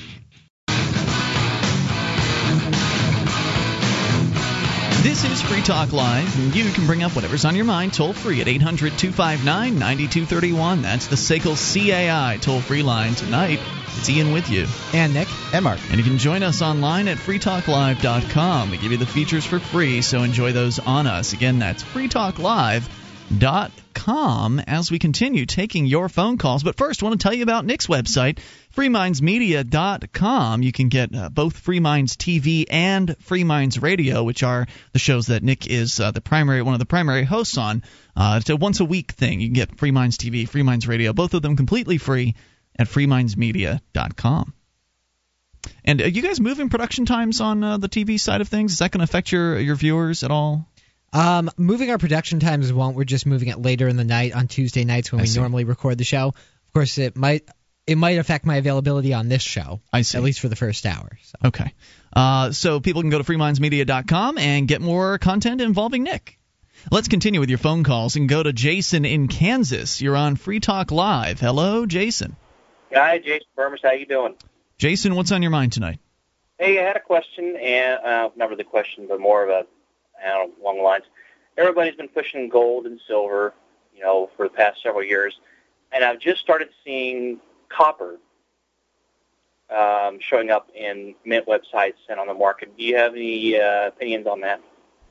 Well, I've seen um, I, I've seen copper ounces. Uh, the Liberty Dollar was putting them out for a little while. The and Ron Paul one? Uh, there was one. a Ron Paul one. There's uh, there was a regular Liberty Dollar one. Um, I've always found them kind of interesting, but Sure isn't as pretty. no, Um, well, it if they if if you don't keep them preserved when they when they come originally, they look great. Yeah. But you have to keep them in, like one of those little cases and because Or- other You can polish. something lines, right? Yeah, Yeah. I mean you can polish them.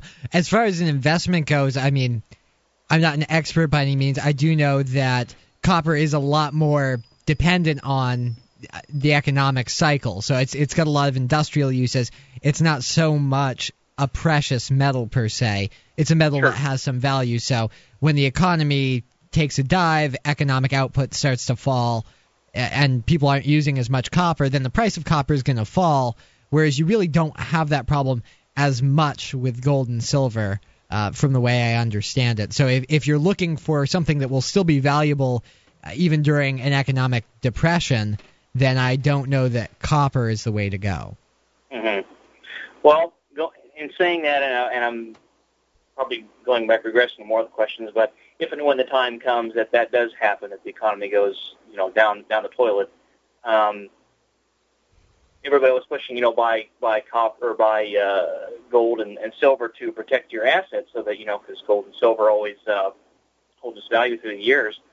Um, if you was to let's say do the bartering where you know well if I got to go down and you know let's say you know look going back in history when you know when in after wars when you know say like loaf of bread cost you know several you know hundreds of thousands of Deutschmarks um, in Germany Um, what would that would that be the same thing where if I was to what would be the value do you think if I was to trade back and forth from from people locally that you know a farmer or I, I got a local dairy where I live um, of, of such things? Where would what would the value between you know persons go long you know minus say you know you know trade this trade for that Well, I mean, I, I think it would depend. I, the thing about barter is it largely depends on whether you have something that the, the the person whether you have something that the other person wants. So if somebody has a loaf of bread and you have I don't know, a piece of wood, if he doesn't want wood or you know, then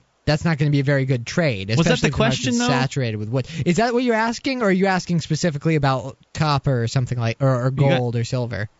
Well, that was my that was my original question was your opinion on copper, but then I'm, and then additionally, I've always you know listened to you and and uh, Mr. Jones for year for quite a while, and and uh, you know, we were always pushing gold and silver, and I'm like, well, what's the, what would be the value of it if when the time that's that the economy has just you know gone, Well, I And, would say it'd be probably similar to what it is today. I mean, because if you look at gold, for instance, over time, and you mentioned this earlier, Jason, is that uh, you know it has held its value. I, I was it the richest man in Babylon? I think is a little book that's got gives some real money basics, and it talks about how uh, way back in the day, a uh, you know a suit of fine clothes was an ounce of essentially was an ounce of gold, and today a suit of fine clothes is going to cost you an ounce of gold. Um, so it's very likely that in a uh, economic depression, it may cost you still an ounce of gold. Yeah, I mean the, the the funny thing is that and I've heard people try to pick this apart as if gold and silver don't have value because they're just shiny metal without much practical purpose. Well, yes, they are just shiny metal without much practical. I think that's a question that you're at the root of it. That's the question you're asking. And for whatever reason, human beings seem to have a pretty consistent demand for even if they're dirt poor, trying to scrape by for these shiny metals. And that's originally why they were chosen as a common means of exchange. Was that it ju- it simply simplified barter. Uh, not everybody wanted to trade, you know, half of a chicken for a loaf of bread. That gets messy and complicated. It's much easier to have one simple means of exchange that everybody uses to square up, especially if you don't have something that your neighbor wants at that particular time. He can take that piece of metal that you give him and take it down the road to somebody who does have something that he wants. So But if it uh, they, they would hold up pretty well in any kind of a, a Great Depression, I would think. right? Well, but if that gold had no value, I mean, or the gold, I shouldn't say gold, but if the, that that particular metal, you know, that had no value, I mean, that'd be the issue, though, I guess. Well, it would depend. I mean, we can sit here and we can predict what we think will happen, but in, in any given situation, the question is, does it have value to the person who is offering the product or the service? And if that gold or silver is known in the marketplace that it will buy other things, then it likely will have value, unless that person, for whatever reason, decides that to them, gold and silver isn't worth anything. They'd rather get, you know, a bottle of liquor from you or, or something like that. There's enough people who want gold and silver that it does. I mean, it, it, people, when you get down to whether it has intrinsic value or not, well, you can't really eat gold or silver, but it comes pretty close to having intrinsic value in that it seems like people, uh, through all different kinds of societies and all different epochs in history, have wanted the shiny metal, and I do too. I would trade you something of value for gold or silver right now, even though I, I'm not going to do anything with it. I'm just going to hold on to it and Put it hoard it. right? Right. Yeah. Um, have another have another time for another little question Sure. just for okay. So let's say that um, that does happen, and I and I've and I've saved up all this all this gold and silver and copper, and uh, do you think that um, that a that a grocery store or a hardware store would value that as a currency? Would you think if I was to go in there and say, well, you know, the U.S. dollar is completely, you know, turned up to toilet paper, and uh, I need to go buy, uh, you know, a couple, you know, hundred dollars in wood to rebuild uh, the front deck of my house. Would you think of going and say, well, hey, here's, you know, well, this costs this much, you know, give you some silver? Do you think they would actually respect that? I would think so because um, you're, you're talking about a world that's entirely different than what things are like today. So you're talking about how would big box stores react, and I can't entirely tell you, but you would think that if you brought them something of value, they'd they'd go for it. But I would like to point out that whenever I've brought the Liberty Dollar, um, I used to I used to try to use it on a regular basis. The uh, the hard currency one, the uh, you know the, The twenty ounce of silver. yeah, the ten dollar or the twenty dollar uh, one ounce uh, piece. Is the cashier would inevitably buy it. Every time I used it, the cashier would buy that thing hmm. and then No, trade. like a you seem like a mom and pop store though. No, I'm talking about Office Max and gas oh, stations. Oh, really? I used it all different places, and it never even hit the register. Right, and I think that that's part of the argument that bad money in circulation drives out good money out of circulation because people will hoard the good money and keep circulating the worthless paper. So that's been my experience too, and I've worked as a cashier. If anything with any kind of silver value, say a 1964 quarter, hit the drawer, I would immediately swap it out for another quarter because it has more value. What I'm not going to. know the value of that though. I've been in. I've been in. I was in a in a gas station years ago, and somebody went in, and um, my brother-in-law is a uh, coin collector, and somebody had passed off a couple. Uh, oh gosh, what's a lira? I think it's Italian. Yeah. Um, yeah, and it look it has the same size and feel of a quarter, and the guy gave him a lira, and, and this cashier wasn't even paying attention, and he just went ahead and took it. Well, but, know you know, everybody needs to be aware. Caveat emptor. Uh, in that case, uh, Nick may know a little bit more about the history of coins. I may not know that about about uh, that. But if somebody comes to me as a, a business owner, as a retailer, and and uh, right now, or you know, in this future world, uh, the dollar is virtually completely worthless, and it's costing uh, hundreds of thousands of dollars to buy a loaf of bread, and they say, "Here, I've got this ounce of silver, and I want to, I'd like to buy my groceries with it." It's going to be a no-brainer for me, and the word's going to get around that uh, silver and gold are holding their value, and they're far more useful than this hyperinflating currency. I think there's been some real great questions. Uh, I thank you for making the call tonight, Jason. Appreciate hearing from you at 800-259-9231. That's the SACL CAI toll-free line, unless of course the market can come up with something better as a uh, as a go between, as a medium of exchange, something better than gold and silver in that situation. Right now, that seems to be the best option. Will it always be? You can have pieces of paper that are actually backed up by gold and silver certificates. There's more coming up here. Hour three is on the way. This is Free Talk Live. How long can you hold your breath? Not long. After air, water is the most critical factor for life. There are dozens of toxic substances in tap water, even pharmaceutical drugs that city processing can't remove. Sadly, most bottled water isn't much better. The chemicals in the bottles themselves are a serious health concern and a huge environmental problem. Filtering your own drinking water is the logical answer. You'll have a much better quality of water and save a bunch of money too. Aquasana filters are thorough and more affordable per gallon than even pitcher type filters. Aquasana is consistently voted the best choice by Consumers Digest. The filters are easy to use and install. Call 866 no bottle to order or link online through freetalklive.com. If you'd like a 20% discount, and who wouldn't, when ordering online, use the discount code FTL. Again, that's FTL. Or call toll free 866 no bottle and tell them we sent you to get a great discount on all Aquasana products. Drink smart. 1 866 no bottle. This is Free Talk Live, and we're launching into the third hour of the program. You can bring up whatever's on your mind. Dial in toll free at 800 259 9231. That's the SACL CAI toll free line. 1 800 259 9231. Tonight, it's Ian with you. And Nick. And Mark. Join us online at freetalklive.com. We give you the features free, so enjoy those on us. Again, freetalklive.com. Kicking things off by going right to your phone calls about whatever you want. It's Alex in New Jersey on the amp line. Hello, Alex. Hey guys, a few uh, people in the chat room wanted me to call up and tell you guys the story. Um, I was I service computers in the area, and a certain woman called me over to her house. She just bought uh, three new computers, and she wanted me to set them up for her. Uh, she has two sons. The one son is a cop in town, uh, and he has an anger management problem. Not you know not that that's related at all. Gee, And, uh, how other unusual. son- yeah, and the other son uh, went to high school with me, but um, she wanted me to set up those computers for her and her two sons. And I was working on the cop. The cop is named uh, Brian. We'll call him. Uh, he, I went and was uh, working on his computer in his room. See, the cop lives with his mom.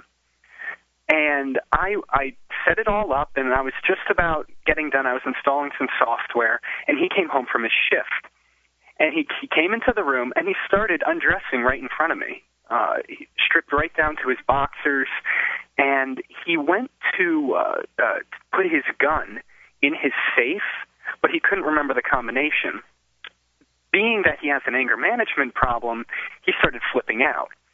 Now, it's important to note that his mother is about 400 pounds and she blocks the entire doorway. So when she came in to talk to me, he couldn't get out of the room to try and uh, figure out what the code was or go to where he needed to go to get the code.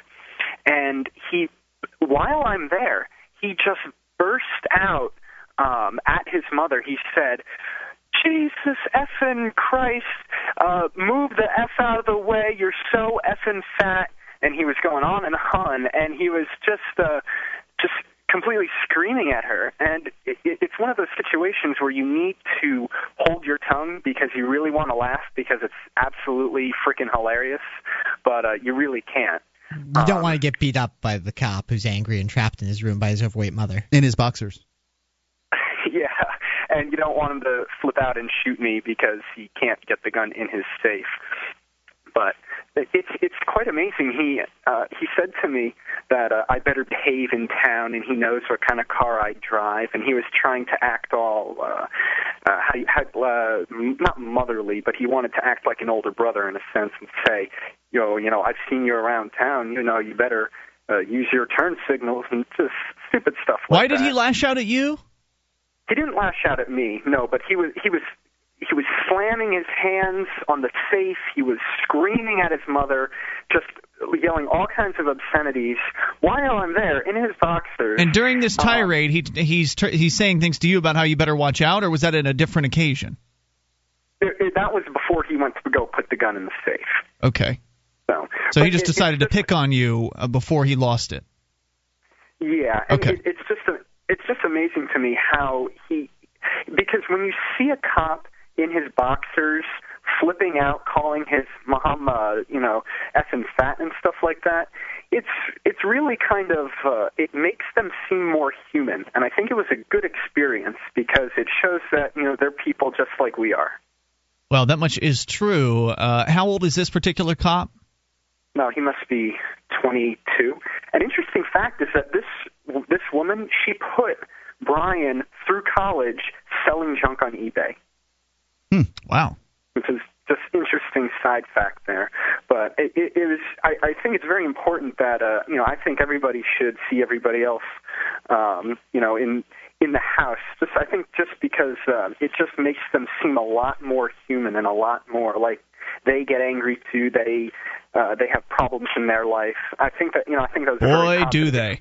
you should just talk to some cops that'll be honest with you about uh, you know their their coworkers and the various different problems they have. Cops Probably have are an notorious. alcohol problem and an anger problem. And you're Notorious. probably divorced at least once too. I went to go. I went to go service his laptop even before he became a cop, and the wallpaper on the desktop was a picture of him doing a keg stand. Sweet. Not all cops are alcoholics, certainly, but they're it, the, the proportions of cops who are alcoholics Yeah. is higher than the general public. And you know, I, I bet that he's done marijuana himself, and I wouldn't be surprised if he did. But he told me that he's arrested people at the high school for doing it, and I think he's such a hypocrite. He absolutely is. Anything else you want to share tonight, Alex? No, thank you very much for taking my call. Thank you for making it. Oh, if you uh, think that law enforcement officers at police stations or something have uh, have their own social dynamics going on, imagine when you uh, take correctional officers and give them cheap housing around a prison where it costs twenty dollars or a hundred dollars to live for a month, rather than you know. I mean, that, this Really? is yeah. They oh, do yeah. that? Oh yes, they subsidize that housing. Well, if you can imagine, if there's some um, emergency at the prison, who do you want? Um, I mean, those are the first Yeah. people that they call, so that's why they do that. Is that just Florida though? I'm not sure that they I do can't that tell in you. every state. I can't tell you. I, I wouldn't be able to tell you. Um, I, I only know Florida. So what goes on out there? Since they have all that extra money they spend it on alcohol, is that the idea? W- Wife swapping and crazy stuff. Uh, it's just the craziest things you've ever heard of. Now you heard about this from the correctional officers. I, right? I was their staff canteen operator. I was right there. So I'd- you hear 'em talking I'd about all the stuff see they the, did. I'd see the fist fights and uh, you know hear the the, the, the arguments and, Wow. and all that other stuff that went on. That's my wife. My wife. Well, I mean, I mean, whenever you, I, to some extent, I'm sure, be, being that you're a government employee and that you do have a certain amount of power, I think that that people sort of self-select for that. So you do get a certain personality type as a corrections officer, as a police officer. But also, when you have a large group of males spending a large amount of time together without a lot of females around. I, I think there's a tendency to be a little bit. These people had their blunt. wives there. They lived in, in trailers right there surrounding the prison. They had a uh, they had a bachelor officer's Right, but not in the canteen when you saw them, right? I mean, I mean, as far as what the stories they were telling, they might have been a little bit more blunt in front of you, is what I'm saying, because Oh, yeah. they were working in a men's prison, and I presume most, if not all of them, were men. So uh, certainly not all um, by any stretch. They had female officers, and they were st- they were basically safe because of the rules that would the things that would happen to the inmates that that went anywhere near them. It it happened that they got touched or molested, but it was rare. Toll free number is 800 259 9231. That is the SACL CAI toll free line. I think that one of the other things you'll find, because a lot of cops have anger management issues, is their home lives fairly, are fairly tumultuous, even when they're not necessarily living around uh, other cops. But, uh, you know, uh, physical, domestic abuse and violence and things like that. And it's not fair to. It, I'm not painting all of them that way. They're obviously not all uh, that way, but it's just that's been my experience of, of knowing some of them. Yeah, I mean, whenever you, whenever you uh, make broad blanket statements like this, you're always wrong some of the time. I'm just you know just relaying some of the weird, crazy stories. Yep, toll free number is 800 259 9231. You can bring up anything. It's very it's very interesting that so many of them are alcoholics or have problems with uh, with drinking or really enjoy getting inebriated. And at the same time, they're out uh, arresting people who choose to alter their states of consciousness in other ways. So it's obviously not about altering one's state of consciousness. It's about that all them drugs are illegal, so they must be bad. Even though alcohol well, is cops bust a lot of drunks too. I mean, they'll pick people up for walking down the sidewalk drunk as well. yeah, that's true, but mean- not likely if it's one of their buddies. No, not very likely at all. then they get the uh, what do they what do they call it professional uh, courtesy. Toll free number 800 259 9231. Scott is in Massachusetts. He's on Free Talk Live. Hello. Yes. Hello, Ian, Mark, and Nick. How are you? What's on your mind, Scott? Uh, you're familiar with the term populism, aren't you? Populist. Yeah, I mean, you know, the idea that uh, p- p- you know, d- democracy, that uh, whatever the the people want is the right thing. Well, I hate democracy, what it's become. I hate capitalism, what it's become. A greedy, horrible, where people can't pay their mortgages, can't pay their bills. I'm talking about a battle between agrarianism, populism, if you will, and uh, and and Wall Street and capitalism. And my heroes are people like. Uh, uh, You already went through your list of heroes. I understand, but wait, I'm call. not. But, but there's another segment of what I wanted to Right, say. we can talk about what you want to talk about. I don't care who your heroes are. Hang on, 800 259 9231. Last time you just rattled off a whole bunch of names, and that doesn't mean anything. 800 259 9231. But whatever his battle is, let's get into that and see exactly what it is he's trying to say here in moments. 800 259 9231. You can take control of the airwaves and bring up anything. It's Free Talk Live.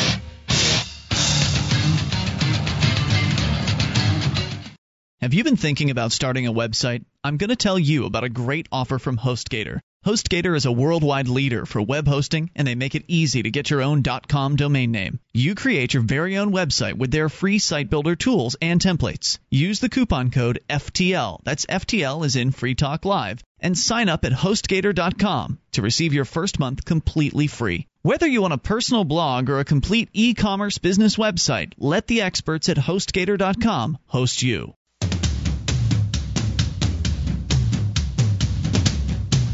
This is Free Talk Live, and you can take control of the airwaves. If you choose, you may dial in at 800 259 9231. Bring up whatever you want. 800 259 9231. Tonight, it's Ian with you. And Nick. And Mark. Join us online at freetalklive.com. Our brand new website, redesigned from the ground up, FTL 2.0.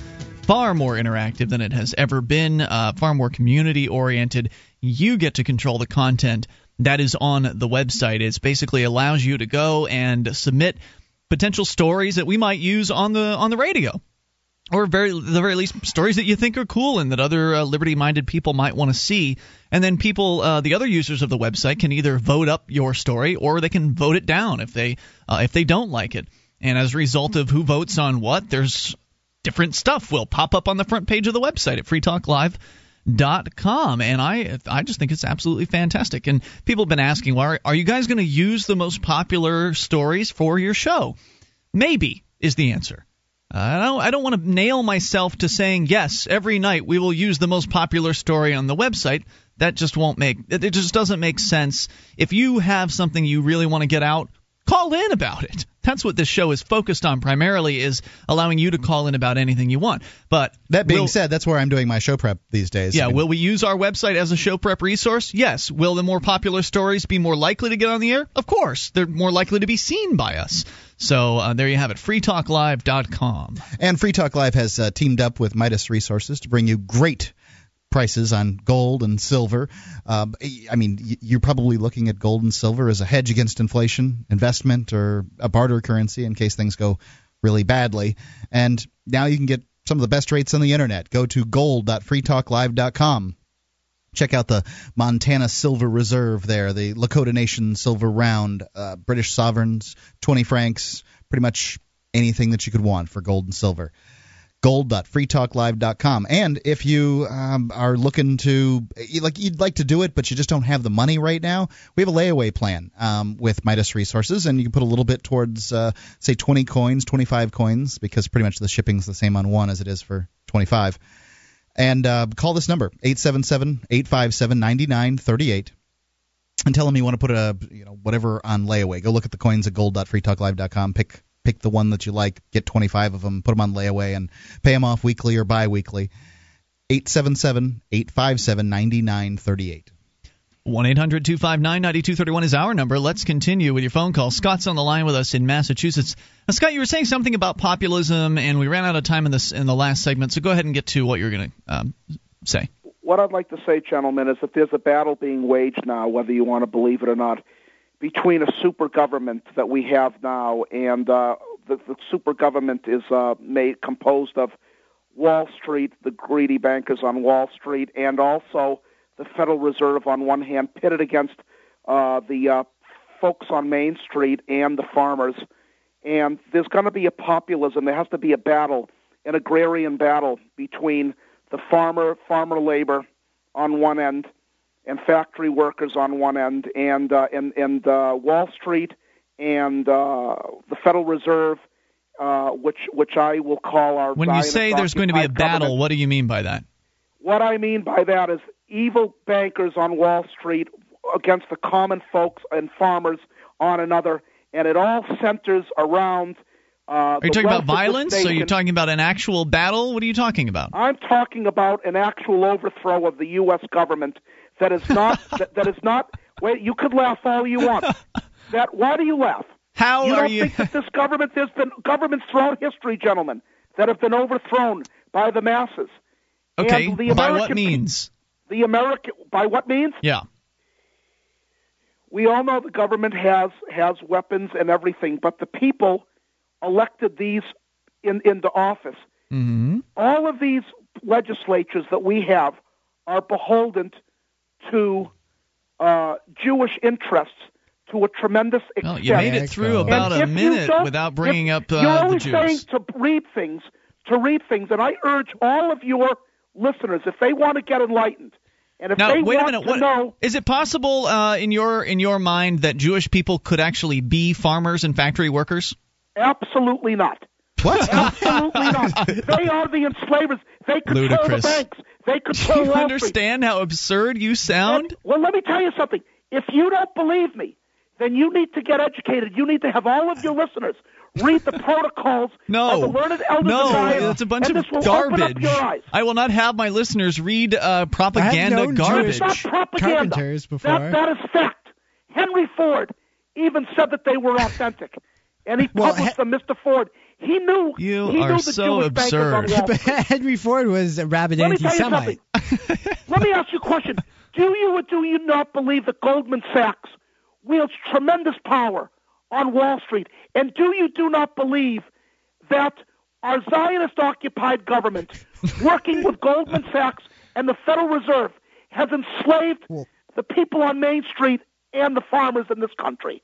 I think that the federal government about. has enslaved people. There's going to be an agrarian battle in this country. Let me break it down. Ah, so that- raise the pitchforks, take over the state house. The farmers. I mean, this this rhetoric would have been might have been in better placed in 1910 rather than 2010. let me tell you something. Monsanto is going to rise up. You could laugh all you want. We will Here's laugh, the breakdown Scott, of 'cause what's you're going on. ludicrous. And you're a Zionist bigot. Jews caused 9/11, Iraq, Afghanistan terrorism. That's enough. Con- Thanks for the call. I guess the Jews did everything bad that ever happened in the world. Right, and Jews could never possibly be farmers or factory workers, according to Scott. I mean, what else do you need to? Pr- it was the only question I had to ask to uh, to prove how ludicrous he he is. 800-259-9231. Just lump everybody into a group. They must all be the same. All Jewish people are the same. All Cubans are the same too, right? All Mexicans, they're all the same people. All people. Americans, for that matter. All Americans, all the same culture. Yeah, sure, sure. What kind of mean, it's just such surface level thinking. There's not even any real thinking going on there. It's just he heard something about Jews Jews being bad from daddy, and uh, and he spent his whole life uh, trying to justify that belief system. I, I don't know about his uh, family situation, but I, know believe that he has told us on the air before that his dad also had the same uh, bigotry. Now, um, I, I know Scott made it onto uh, Glenn Beck recently, and he, I've heard him on. Uh, he made it on the air. yeah. For how long? I don't You know. I, I don't. I didn't get that, but I, I he was on the air. And uh, what's it's, it's the Cin- what is this? Uh, the Cindy Miller show? Is it? Cindy Miller? I- I've got the name wrong. Um, Stephanie Miller. Stephanie, yeah, Stephanie yeah. Miller Miller show. She's hot. Um, she he was on that one too. I think he stays home all day and calls radio shows. Just a guess. Maybe he's on welfare. I don't know. I don't. In Massachusetts, it probably wouldn't be that hard to get on and stay on.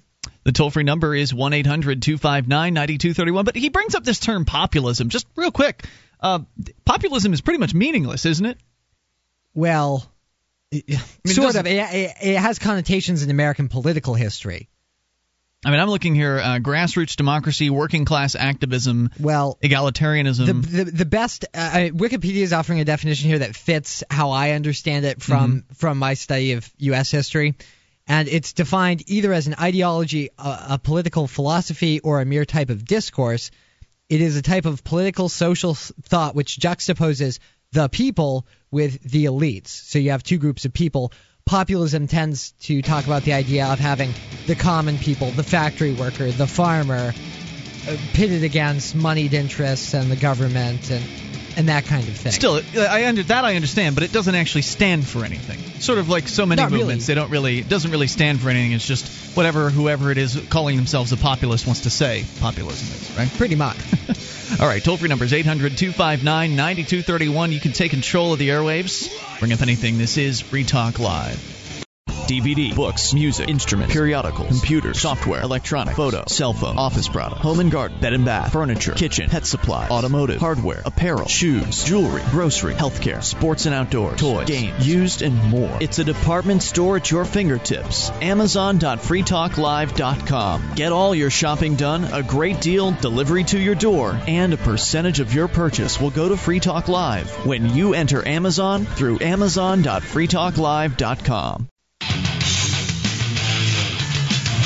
This is Free Talk Live. You can take control of the airwaves by dialing toll free to 1 800 259 9231. That's the SACL CAI toll free line. 800 259 9231. You can join us on our website, freetalklive.com. We give you the features free. They include archives right there on the front page of the website. You just click and download, going back for an entire year, as a matter of fact. All free for you at freetalklive.com. And want to tell you about a great place for you to go and get knobs and pulls. Interknobs.com. Yeah, interknobs.com. We got uh, my wife and I got uh, our knobs and pulls from uh, interknobs.com, and if uh, you're looking to spruce up the bathroom or the uh, the kitchen, this is a great place to go get them. Um, it's the prices are significantly lower. It's a wholesale website, so you know look at them at the big box stores or the specialty stores. But before you buy, go to interknobs.com. You'll find them there. They'll be significantly cheaper. And if you use code FTL, you'll save 11% additionally off of uh, the already low price. They also have a closeout section that's 50 to 80% off of. Uh, they're basically you know clearance uh, prices, and you can get the 11% off that too. It's interknobs.com, code FTL. Toll free numbers 800 259 9231. We go to the amp lines where Ted is on the line from the woods. Ted, Hey there, you're on the air. this is Ted Benjamin. Hey there, Ted. What's on your mind tonight? Man, I want to talk about last night. You talking about the Avatar movie? That's right. You said something about people were watching it and getting confused. They're getting sad. Some people are very sad. They have sad lives, and so they use uh, Avatar as an excuse to, uh, well, to con- consider suicide because they wanted to be part of the Na'vi, uh, the uh, the race of alien uh, creatures, uh, the, Blue people. the blue people in the movie. Yeah. Man, well, I, I got a little confused and I watched that movie, but that was mainly because of hot Sigourney Weaver with a tail. they did something special with her thighs that they didn't do with the rest of the blue critters, and I I noticed that the whole movie too.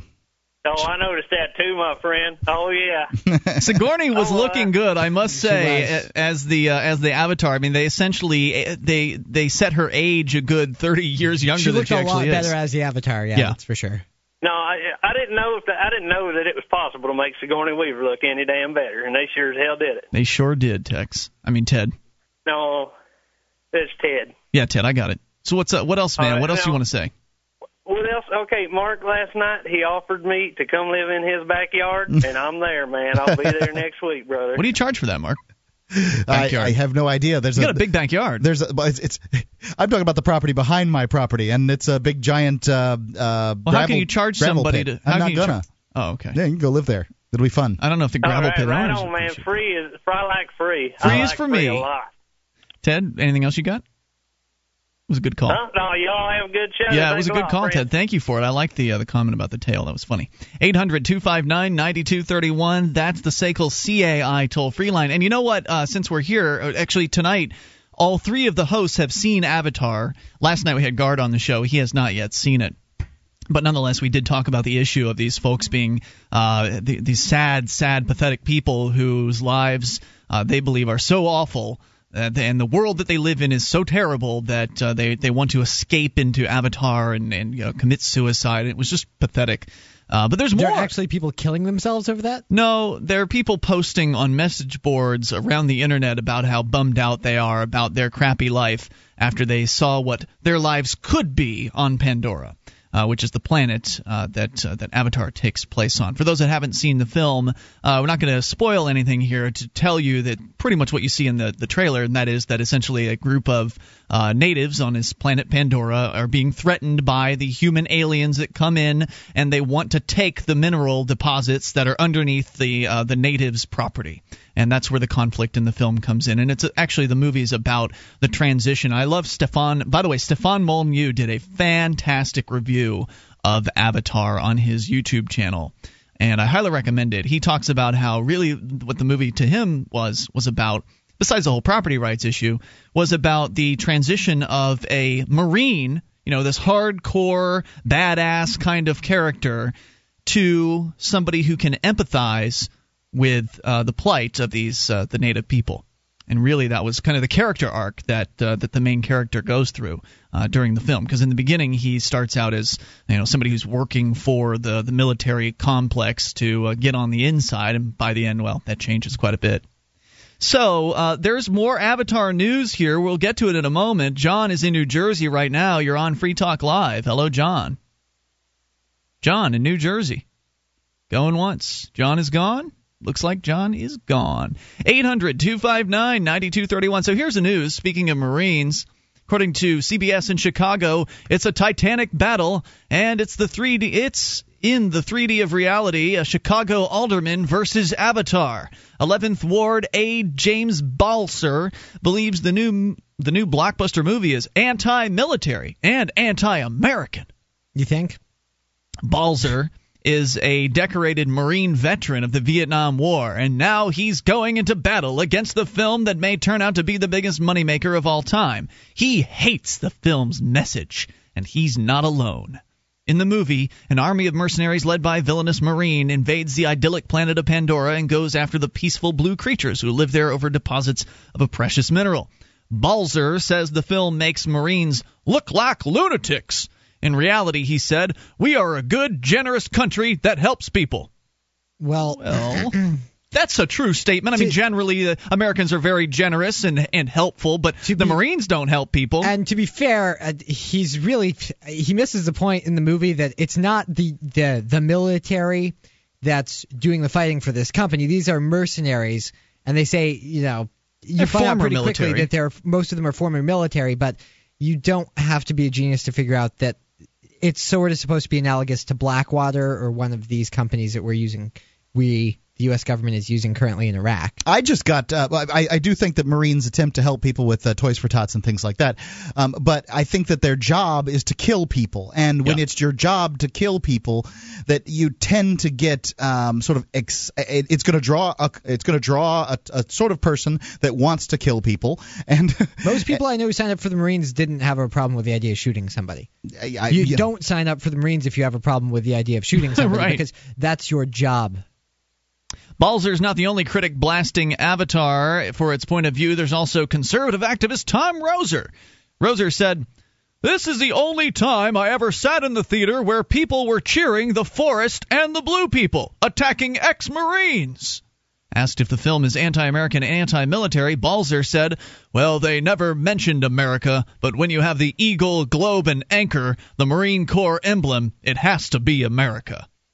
And indeed, there were some definite uh, snipes at American foreign policy in the film. Uh, they mentioned the term shock and awe directly in the movie. So Well, clearly, there's some and- uh, analogies being drawn between the assault on the, the natives of this planet and what's happening with the American military here. And the thing about it is, in the movie, these ex-Marines, ex-military people, they were the aggressors. Yes. They were, you know, if you have aggressors who are killing innocent people, I don't care whether they're U.S. Marines or not. If you're invading somebody else's home to take what they have and you're killing them, then you should probably be rooting for the natives who are trying to protect what's theirs. It just because you have a particular flag flying over your head doesn't mean you, you know you're fighting on the side of God or on the side of what's right. But that's what these people believe. That's You're what they absolutely believe. right. That's Uh, if, what, if you're a U.S. Marine, then regardless of who we're told to kill, we're going to kill them, and you better be rooting for us because we're the U.S. Marine Corps. Right, and I think that that's a that's misplaced loyalties. I I would hope that Americans look at the situation and decide who's right and who's wrong, and and you know what what is proper, and um you know and don't just root for the military because the government tell, told them to go over there and kill.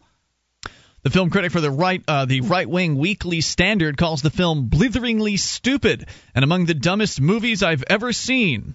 Others have attacked it for its super environmentalism and what is perceived as an anti-Christian slant. Anti-Christian. So I guess it's anti-Christian because Oh, 'cause there's a- they believe everything's connected. There's a false and- god uh, involved. There's the, Yeah, they've got their Gaia, own god. Mother Earth Yeah, god, yeah. basically. They have different religious beliefs. Yeah. It's not a So it must be film, so it's anti-Christian. anti-Christian. Right. Well, but if Jesus didn't go over there and die on a cross for their sins, they why would they why would they be Christians? I mean, were they supposed to have heard about it from Earth? Toll free number is 800 259 9231. That's the SACL CAI toll free line. You can comment on Avatar or whatever's on your mind in these remaining moments. Coming up, this is Free Talk Live.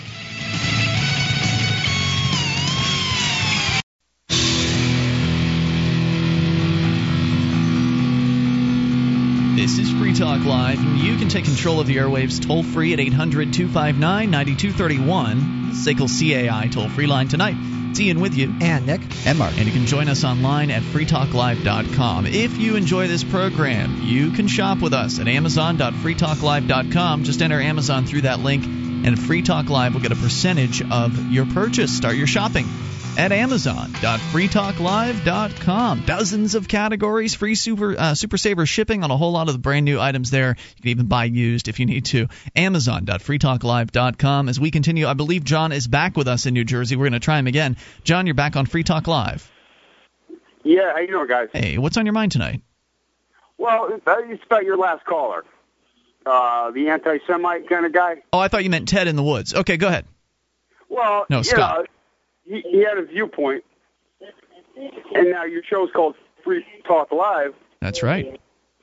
and this you were laughing at him and mocking at him, and you wouldn't let him talk.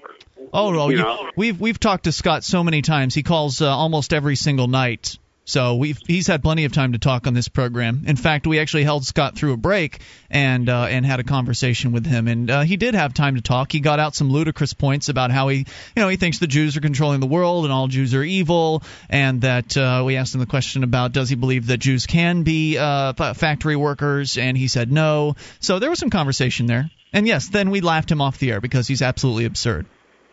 But that's not free talk, though. It's, Oh, know, yes, it is. you're- free to call in and bring up anything that you want to. It doesn't mean you're guaranteed to get any certain amount of airtime on this program.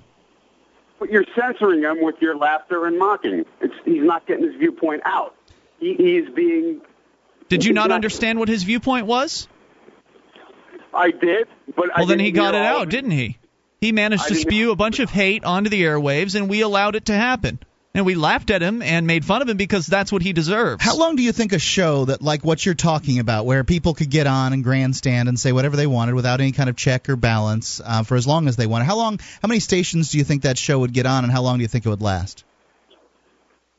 I, I probably not too long. I have to agree with you there. But you still, free speech is free speech. How is it? No, no. Well, I think you're a little confused about something. Free speech is guaranteed by the First Amendment of the Constitution of the United States. Now, the Constitution of the United States is a document that the government is supposed to follow. It's a document of rules setting up uh, the the boundaries, if you will, which of course they ignore completely. But uh, in theory, setting up the boundaries for the government. It doesn't set up boundaries on private individuals and private property. And this is a radio show. This is uh, private property. It's my show, and I get to set the rules. And I've set the rules to where it's called Free Talk Live. We let anybody call in about virtually anything. There are certain things we can't allow people to call and say simply because we have 60 plus radio affiliates. And if we let somebody, you know, drop the F bomb over the airwaves, there's a chance we'll have, you know, less than 60 the next day. So we have a dump machine installed here. We didn't use the dump machine on Scott's call. We had we asked him questions. He was allowed to talk about what he wanted to talk about. It seems to be your complaint is that he wasn't allowed to talk for as long as you thought he might have should have been allowed to talk. Well, and yeah, and, I mean, his viewpoints were not what they, sh- you know, he didn't get everything out that he wanted to. You'll get never out. get everything out that you want to get out on talk radio because usually there are other people that want to say something and there are other things to talk about. And as Mark asked you, if we just allowed everybody to call in and get everything out that they wanted to get out, why would we even be here? It wouldn't be a conversation then, would it? But yeah, it wasn't a conversation. He was laughed at and mocked. It was a conversation. We asked him questions. He answered the questions. He was laughed at toward the end of his call. we had a conversation pe- prior people to get that. mocked in conversations. I mean, uh, really, you have to. I mean, you know, it's free talk live, which means that they're free to talk and we're free to talk. It doesn't mean you get to free talk live. We get to talk too. Have we been having a conversation here, by the way, John? You and I? Well, why, why don't you call it free laugh live? Are we laughing at you, John? Have we I'm laughed waiting. at Have we laughed at uh, the other callers tonight? Any minute now. I laughed at Ted when he called from the woods because he made a joke. That was funny. that was worth laughing at. Scott is a bigot and he's despicable, and he will be uh, he will be laughed at because people like that deserve that, sir. Don't you agree? No, I don't. So I- I would you think- would you describe yourself as a bigot? Is that is that why you're so upset about that? Uh, no, but I No. want some pleasant opinion to express it. Okay. Well, I, I, I Well, think he- that he- here's the here's the way you find out people's opinions, though. Um, the, you you have to you have to ferret out someone's opinion by asking questions. So, is it okay that we ask questions, or is it not okay that we laugh? I mean, where where did we go off the rails here, man? W- w- When you started laughing at him and not letting him talk and mocking Well, him. it wouldn't be talk radio if there wasn't some kind of a debate going on, and Well, there's not It's- always a debate going on, but generally there is. I mean, it's free talk live because there are issues to be discussed. If you have a radio show where people call in and you don't you don't disagree with them, then you're not really doing a show. You're just letting people talk to you about whatever. They want. Well, their no, he's saying that you just can't laugh. So we can disagree, but we can't laugh if we think something's absurd. I'm saying you shouldn't laugh. Oh well, I can tell you, I'm a I'm a human being, and if I find something uh, amusing to me, like the the absurdity of grouping all people, uh, group, grouping all of uh, pe people into groups uh, as Scott does, and the ludicrousness of his claim that uh, that you know Jewish people c- couldn't possibly be uh, lowly factory workers, uh, that that's absurd to me, and I'm going to laugh at it, and I'm not going to hold back because somebody like you thinks it's wrong. This is probably the only. I mean, this is probably the only show where a call like Scott's would be number one, not screened out in the first place, and number two, allowed to go on not only during one segment but held over into a commercial break so he could make his point. Just, be, I mean, because he's called in so many times. We, it's understood what his viewpoint is, and no one else would allow that to be heard at all on Free Talk Live. He can call in tomorrow night and he probably will. And the next night, and he probably will. So even if he gets laughed at and shut down, apparently Scott doesn't mind because he, He keeps calling in, back. and he has been for months. Well, good for him because he's not going to. He, he wants his viewpoint out there, and that's the point. John, now if I made some ludicrous statement while while we're talking, like for instance, all people from New Jersey's are mindless Nimrods, or something like that. what if I made some stupid statement like that? Would it be okay if you laughed at me? Note, by the way, my co-hosts laughed at when I when I said that. You're judging his opinion, and it may not be wrong. It may be. it That may didn't true. answer the That's not the answer to the question. That's that's the answer to the question. Uh, should I laugh at uh, him? Um, the the question I asked you is if I make some stupid statement like that, is okay for you to laugh at me? I well, wouldn't necessarily laugh at you. I may laugh, but it wouldn't be at you. Well, uh, b- I, I, I'm- I'm just trying to figure Dodging out whether it goes one way or the other here. Um, whether I'm I'm the only one that has to be, you know, nice to bigots, or whether um, the callers have to be nice to me. In which case, I want to know how you're going to enforce this rule when callers aren't uh, nice to me and uh, don't laugh and, and laugh at me when I make ludicrous statements. Well, now you're you're judging him by calling him a bigot. Oh, he's a bigot. He's a bigot. He, he, he said He's a racist. He'll I admit mean, that he's if, a racist. if you say that Jew, all Jews da da da da da da da, you're a bigot. All ble- black people do this, and all you know Mexicans do that. You're a bigot. That's the definition. He'll admit being a racist. He's mi- admitted it before. Is this your first time listening, John? No, no, I, I I listen to your guys all the time. And then so you must have heard him before, right? I I am not sure. I may have. I may not have. When you say all the time, what does that mean? well, three four nights a week. Three or four nights a week. Okay. Well, I there- can hardly imagine that you haven't heard from um, heard Scott the bigot. I suppose that it's a possibility that he happened to listen at the right times. Do you listen to the the full show three or four nights a week, or just just portions? Pretty much the full show. Okay. Well, maybe you just haven't been paying close enough attention. He's been one of the more prolific chronic callers in recent days. Well, he, and, and he has a right to do that, doesn't he?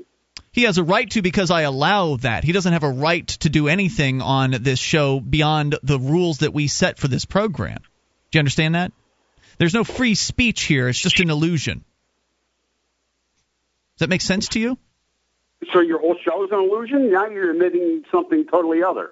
No, no, it's No. a real. The show's a reality. That's why we're talking. The show's real. We're here having a But- but conversation. It's and we'll called you- Free Talk Live. That's the shtick because you can call in about anything you want to call about, Pretty much. and we'll talk to you about whatever that is, even if it is that Jews control the world or something like that. Or They're all cheese. evil, and none of them, uh, none of them are farmers. Um, uh, you know, we'll talk to you about that if that's what you want to talk about. But the idea that you can stand there. Are you hitting a bong? That's not a cell phone noise.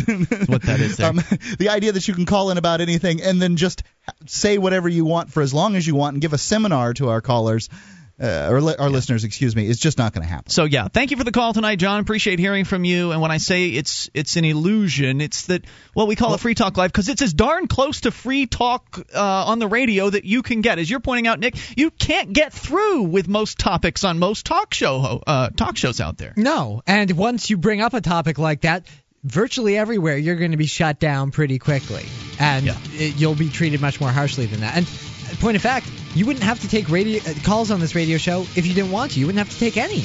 But that's the point of the show. It's true, exactly. And we are out of time. So now we don't have any more free talk because we've only got about 15 more seconds in which to do it.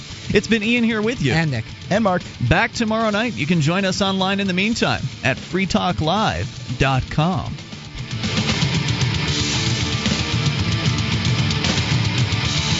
Attention, all active duty members and veterans of the U.S. military.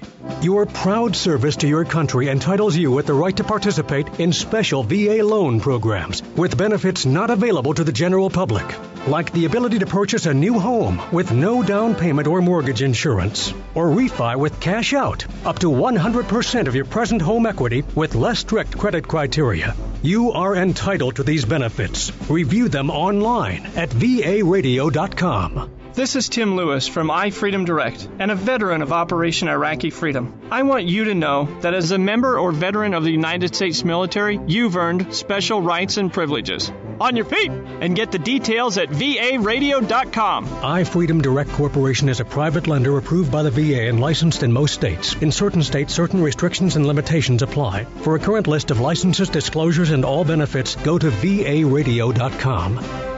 varadio.com.